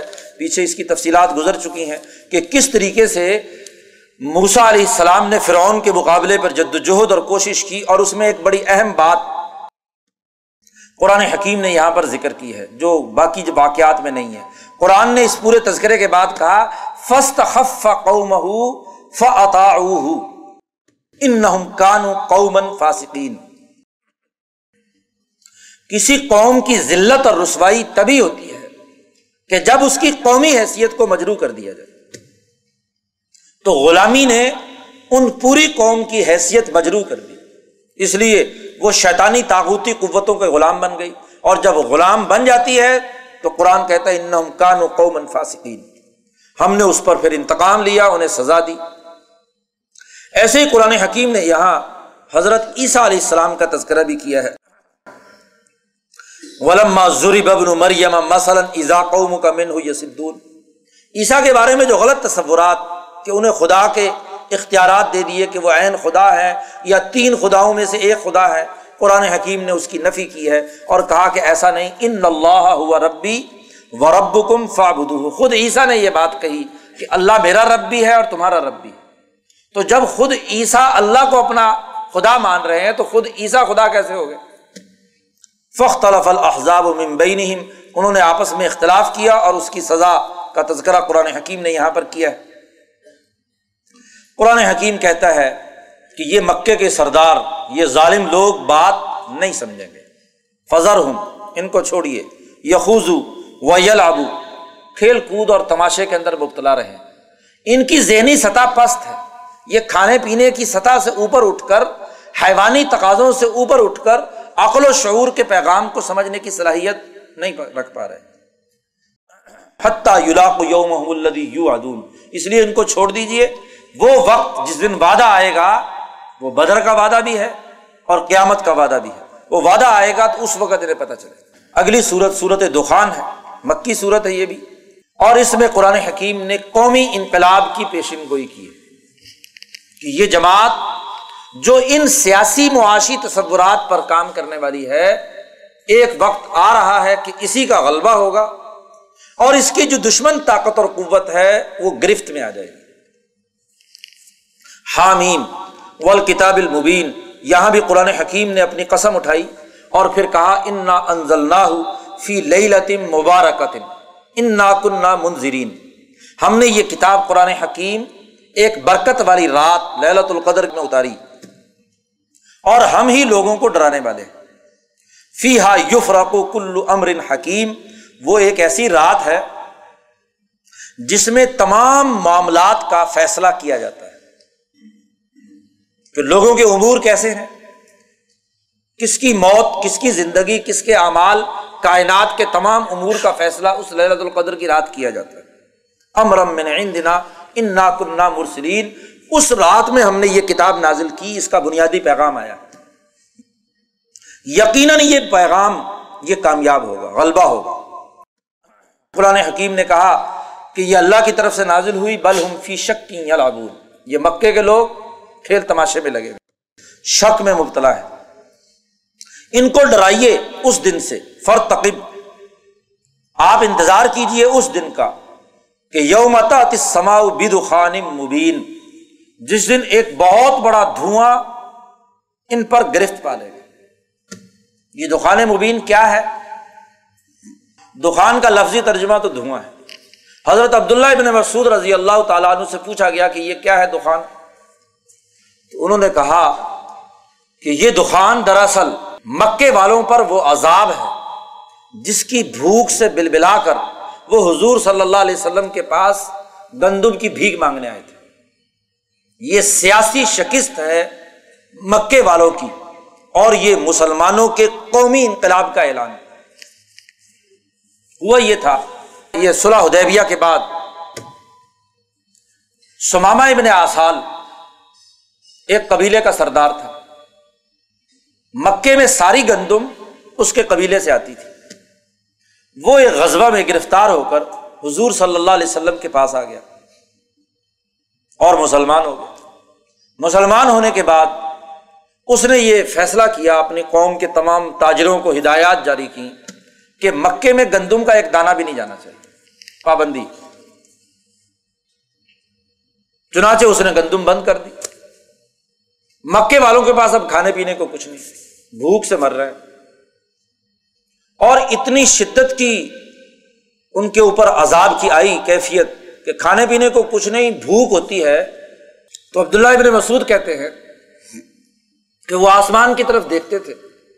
تو ایک بھوکے آدمی کا سر چکراتا رہتا۔ ہے تو دھوئیں کسی کیفیت نظر آتی تھی۔ آسمان پر۔ حقیقت میں دھواں تھا یا نہیں، یہ تو الگ بات ہے۔ بات یہ کہ ان مکے کے تمام ظالموں کو بھوک کے نتیجے میں غشی تاری ہوتی تھی اور جب آسمان پہ دیکھتے تو آنکھیں دھندلا جاتی تھی، اتنی کمزوری۔ اور اسی بھوک کے عالم میں ابو سفیان جو مکے کے سردار تھے، مدینہ منورہ آئے اور حضور سے آ کر گندم کی بھیک مانگی۔ کہ اے محمد، آپ کے بھتیجے بھانجے اور تمہاری گھر کے خاندان کے قریشی لوگ بھوک سے مر رہے ہیں۔ آپ ان کے لیے گندم کھولنے کی اجازت دے دیں۔ تو حضور نے ایک چٹ لکھی سماما ابن آسال کے نام کہ ان کو گندم ان کی بحال کر دو۔ تب ان کا کھانا پینا بحال ہو تو یہ بہت بڑی سیاسی شکست تھی کہ دشمن اپنی معاشی کفالت کے لیے نبی اکرم صلی اللہ علیہ وسلم کے پاس بھیک مانگنے کے لیے آ رہا۔ اور ایسے ہی یہاں اس صورت میں قرآن نے اس کا بھی ذکر کیا ہے۔ کہ ان قریب ایک بہت بڑی گرفت آنے والی ہے، جس میں یہ پکڑے جائیں گے۔ نب تشل بد شتل کبرا تو عبداللہ بن مسعود نے فرمایا کہ یہ پیشین گوئی بھی مکہ ہی میں اللہ تعالیٰ نے کی تھی اور اس بدشت القبرا سے مراد غزوہ بدر۔ کہ غزوہ بدر کے موقع پر اللہ نے ان کو پکڑا، ستر ان کے سردار قتل ہوئے اور ستر گرفتار ہوئے۔ یہ بدشت القبرا ہے۔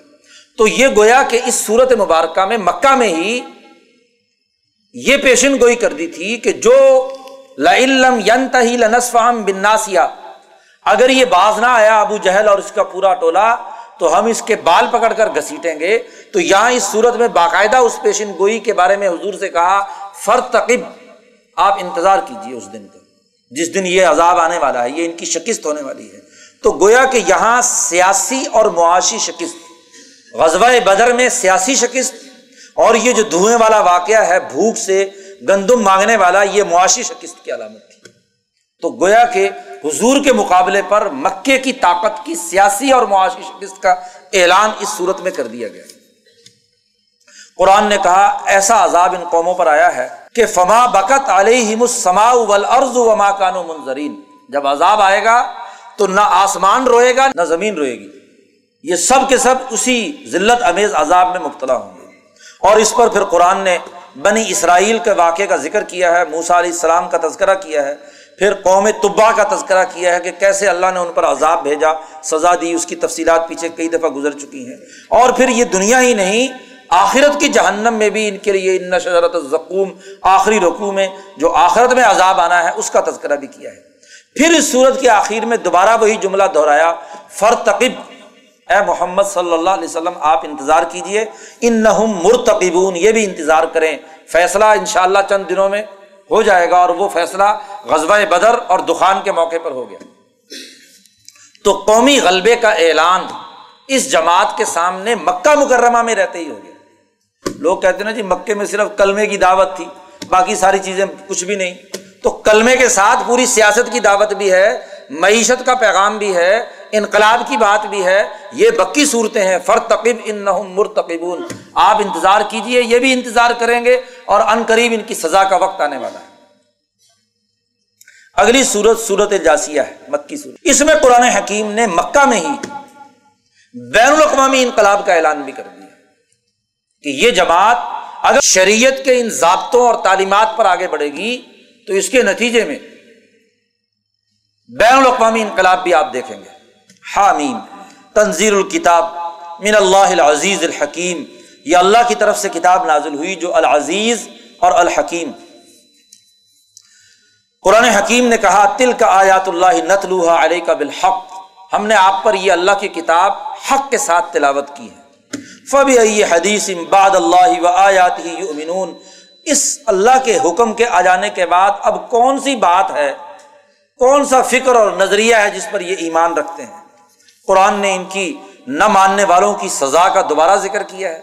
پھر اس کائنات میں جتنی چیزیں اللہ نے مسخر کی ہیں انسانوں کے لیے، اس کا بھی تذکرہ کیا۔ سخر القم البحر تجری الفلک فی امری سمندر اور دریا تمہارے لیے مسخر کر دیے، جس میں تم کشتیاں چلاتے ہو، وغیرہ وغیرہ۔ ان کے انعامات کا ذکر کیا ہے۔ پھر اس بات کا بھی ذکر کیا کہ ولقد آتینا بنی اسرائیل الکتاب والحکم والنبوہ ہم نے بنی اسرائیل کو کتاب دی، نبوت دی، حکم دیا، حکومت ان کی قائم کی، اور ورزقناہم من الطیبات وفضلناہم علی العالمین ان کو ہم نے جہان والوں پر فضیلت دی، ان کی سیاسی معاشی حکومت قائم کی، قرآن نے اس کا تذکرہ کیا ہے۔ پھر اب نبی اکرم صلی اللہ علیہ وسلم سے کہا جا رہا ہے کہ صبح جاللہ کا اعلیٰ شریعت من الامر اب ہم نے یہ شریعت آپ کو دی اس کا حکم آپ آپ کو دے رہے ہیں۔ فت طب ان قوانین اور ضابطوں کی آپ اتباع کریں۔ اور ولاۃ طب احوا اللہ اللہ علمون اور ان لوگوں کی اتباع مت کریں جو اپنی خواہشات کی پیروی کرتے ہیں۔ یہ آپ کا کچھ نہیں بگاڑ سکتے۔ یہ ظالم لوگ ہیں۔ اور ظالموں کے مقابلے پر آپ کی حفاظت کا وعدہ ہم نے کیا۔ قرآن نے کہا ان کو پورا پورا بدلا دیا جائے گا۔ بلی تجزا کل نفسم بیما کا سبق وہ لا ظلم ان پر کوئی ظلم نہیں ہوگا۔ جو انہوں نے کرتوت کیے ہوں گے انہیں کی سزا انہیں ملے گی۔ پھر قرآن نے کہا کہ یہ بات اس لیے نہیں سمجھتے کہ انہوں نے اپنی خواہشات کو اپنا خدا بنا لیا۔ آفارا آئی تھا؟ اے محمد صلی اللہ علیہ وسلم، آپ نے دیکھا نہیں ان کو؟ کہ جس آدمی نے اپنی خواہش کو اپنا خدا بنا لیا اور وہ اللہ اللہ علیہ علم، اس کا علم بھی ختم، اس کے کانوں پر مہرے، اس کے دل پر مہر، اس کی آنکھوں پر پردے، علم کے تینوں ذرائع جس کے مفلوج ہو گئے، تو فمئی یادی ممباد اللہ، وہ اللہ کی ہدایت کو کیسے قبول کر سکتا ہے؟ قرآن حکیم نے ان تمام کا تذکرہ کر کے نبی اکرم صلی اللہ علیہ وسلم سے کہا ہے کہ اگر آپ اس قانون کے مطابق جد وجہد اور کوشش کریں گے تو ترا کل امتن جاسیا آپ تمام قوموں کو دیکھیں گے کہ ان تعلیمات کے سامنے گھٹنے ٹیک کر گر پڑیں گے۔ یعنی بین الاقوامی انقلاب کی پیشین گوئی بھی مکی صورتوں میں ہی نبی اکرم صلی اللہ علیہ وسلم کے سامنے کر دی۔ اس لیے مولانا سندھی کہتے ہیں کہ نبی اکرم صلی اللہ علیہ وسلم نے مکہ مکرمہ میں جو جماعت تیار کی وہ دونوں اہداف کے لیے تھی۔ قومی انقلاب کا تو عملی اقدام کرنا تھا۔ لیکن اس کے ساتھ ساتھ بین الاقوامی انقلاب کا نظریہ بھی شروع دن سے جماعت صحابہ کے سامنے تھا۔ اقدامات تو اس کے لیے اس وقت کرنے تھے جب قومی انقلاب مکمل ہوگا، لیکن نظریہ پہلے دن سے تھا۔ تو مکہ مکرمہ میں یہ اعلان بھی کر دیا گیا وطرا کل امتن جاسیا کل امتن تدا الا کتابیہ ہر ایک امت کو بلایا جائے گا۔ کہ اس کے یہاں قانون اور ضابطہ کون سا تھا؟ ان کے نامہ اعمال میں کیا کچھ ہے؟ اسی کے مطابق فیصلہ ہوگا دنیا کا بھی اور اس آیت کا تعلق آخرت سے بھی ہے۔ کہ آخرت میں بھی دنیا بھر کی تمام اقوام آدم علیہ السلام سے لے کر ہاں جی آخری امتوں تک تمام کی تمام اکٹھی کر لی جائیں گی۔ تو قرآن نے تمام اقوام عالم کی شکست اس نظریے کے مقابلے پر اس کا اعلان اس صورت میں کر دیا اور واضح طور پر بتلا دیا کہ ام الزین آمن و عامل الصالحات فید خلوم رب فی رحمتی جو ایمان لانے والے اور اچھا عمل کرنے والے ہیں، نظریے کے مطابق جدوجہد اور کوشش کرنے والے ہیں، ان کے لیے تو اللہ کی رحمت۔ اور وہ ام الدینہ کفر اور جنہوں نے تکبر کیا، قرآن حکیم نے بتلا دیا کہ ان کے لیے سزا ہے اور ان کی اس سزا میں ماوا کم النارو امالکم ناصرین۔ ان کا کوئی مددگار نہیں سورت کے اختتام پر اس بات کا اعلان بھی کر دیا کہ فلی اللہ الحمد رب السماوات رب العرض رب العالمین اور اسی اللہ کے لیے حمد و ثنا ہے جو آسمانوں کا بھی رب، زمین کا بھی رب اور تمام عالمین کا رب اور اسی کے لیے کبریائی ہے تمام آسمان و زمین میں وہ العزیز الحکیم تو قومی اور بین الاقوامی انقلاب کے اہداف بھی اس صورت میں مقرر کر کے بتلا دیے گئے کہ جو اس پیغام کو قبول نہیں کریں گے وہ اس کے سامنے گھٹنے ٹیک اس سلسلے کی آخری صورت رہ گئی ہے۔ ان شاء اللہ کل سماعت کریں گے اور اس پر گفتگو کریں گے۔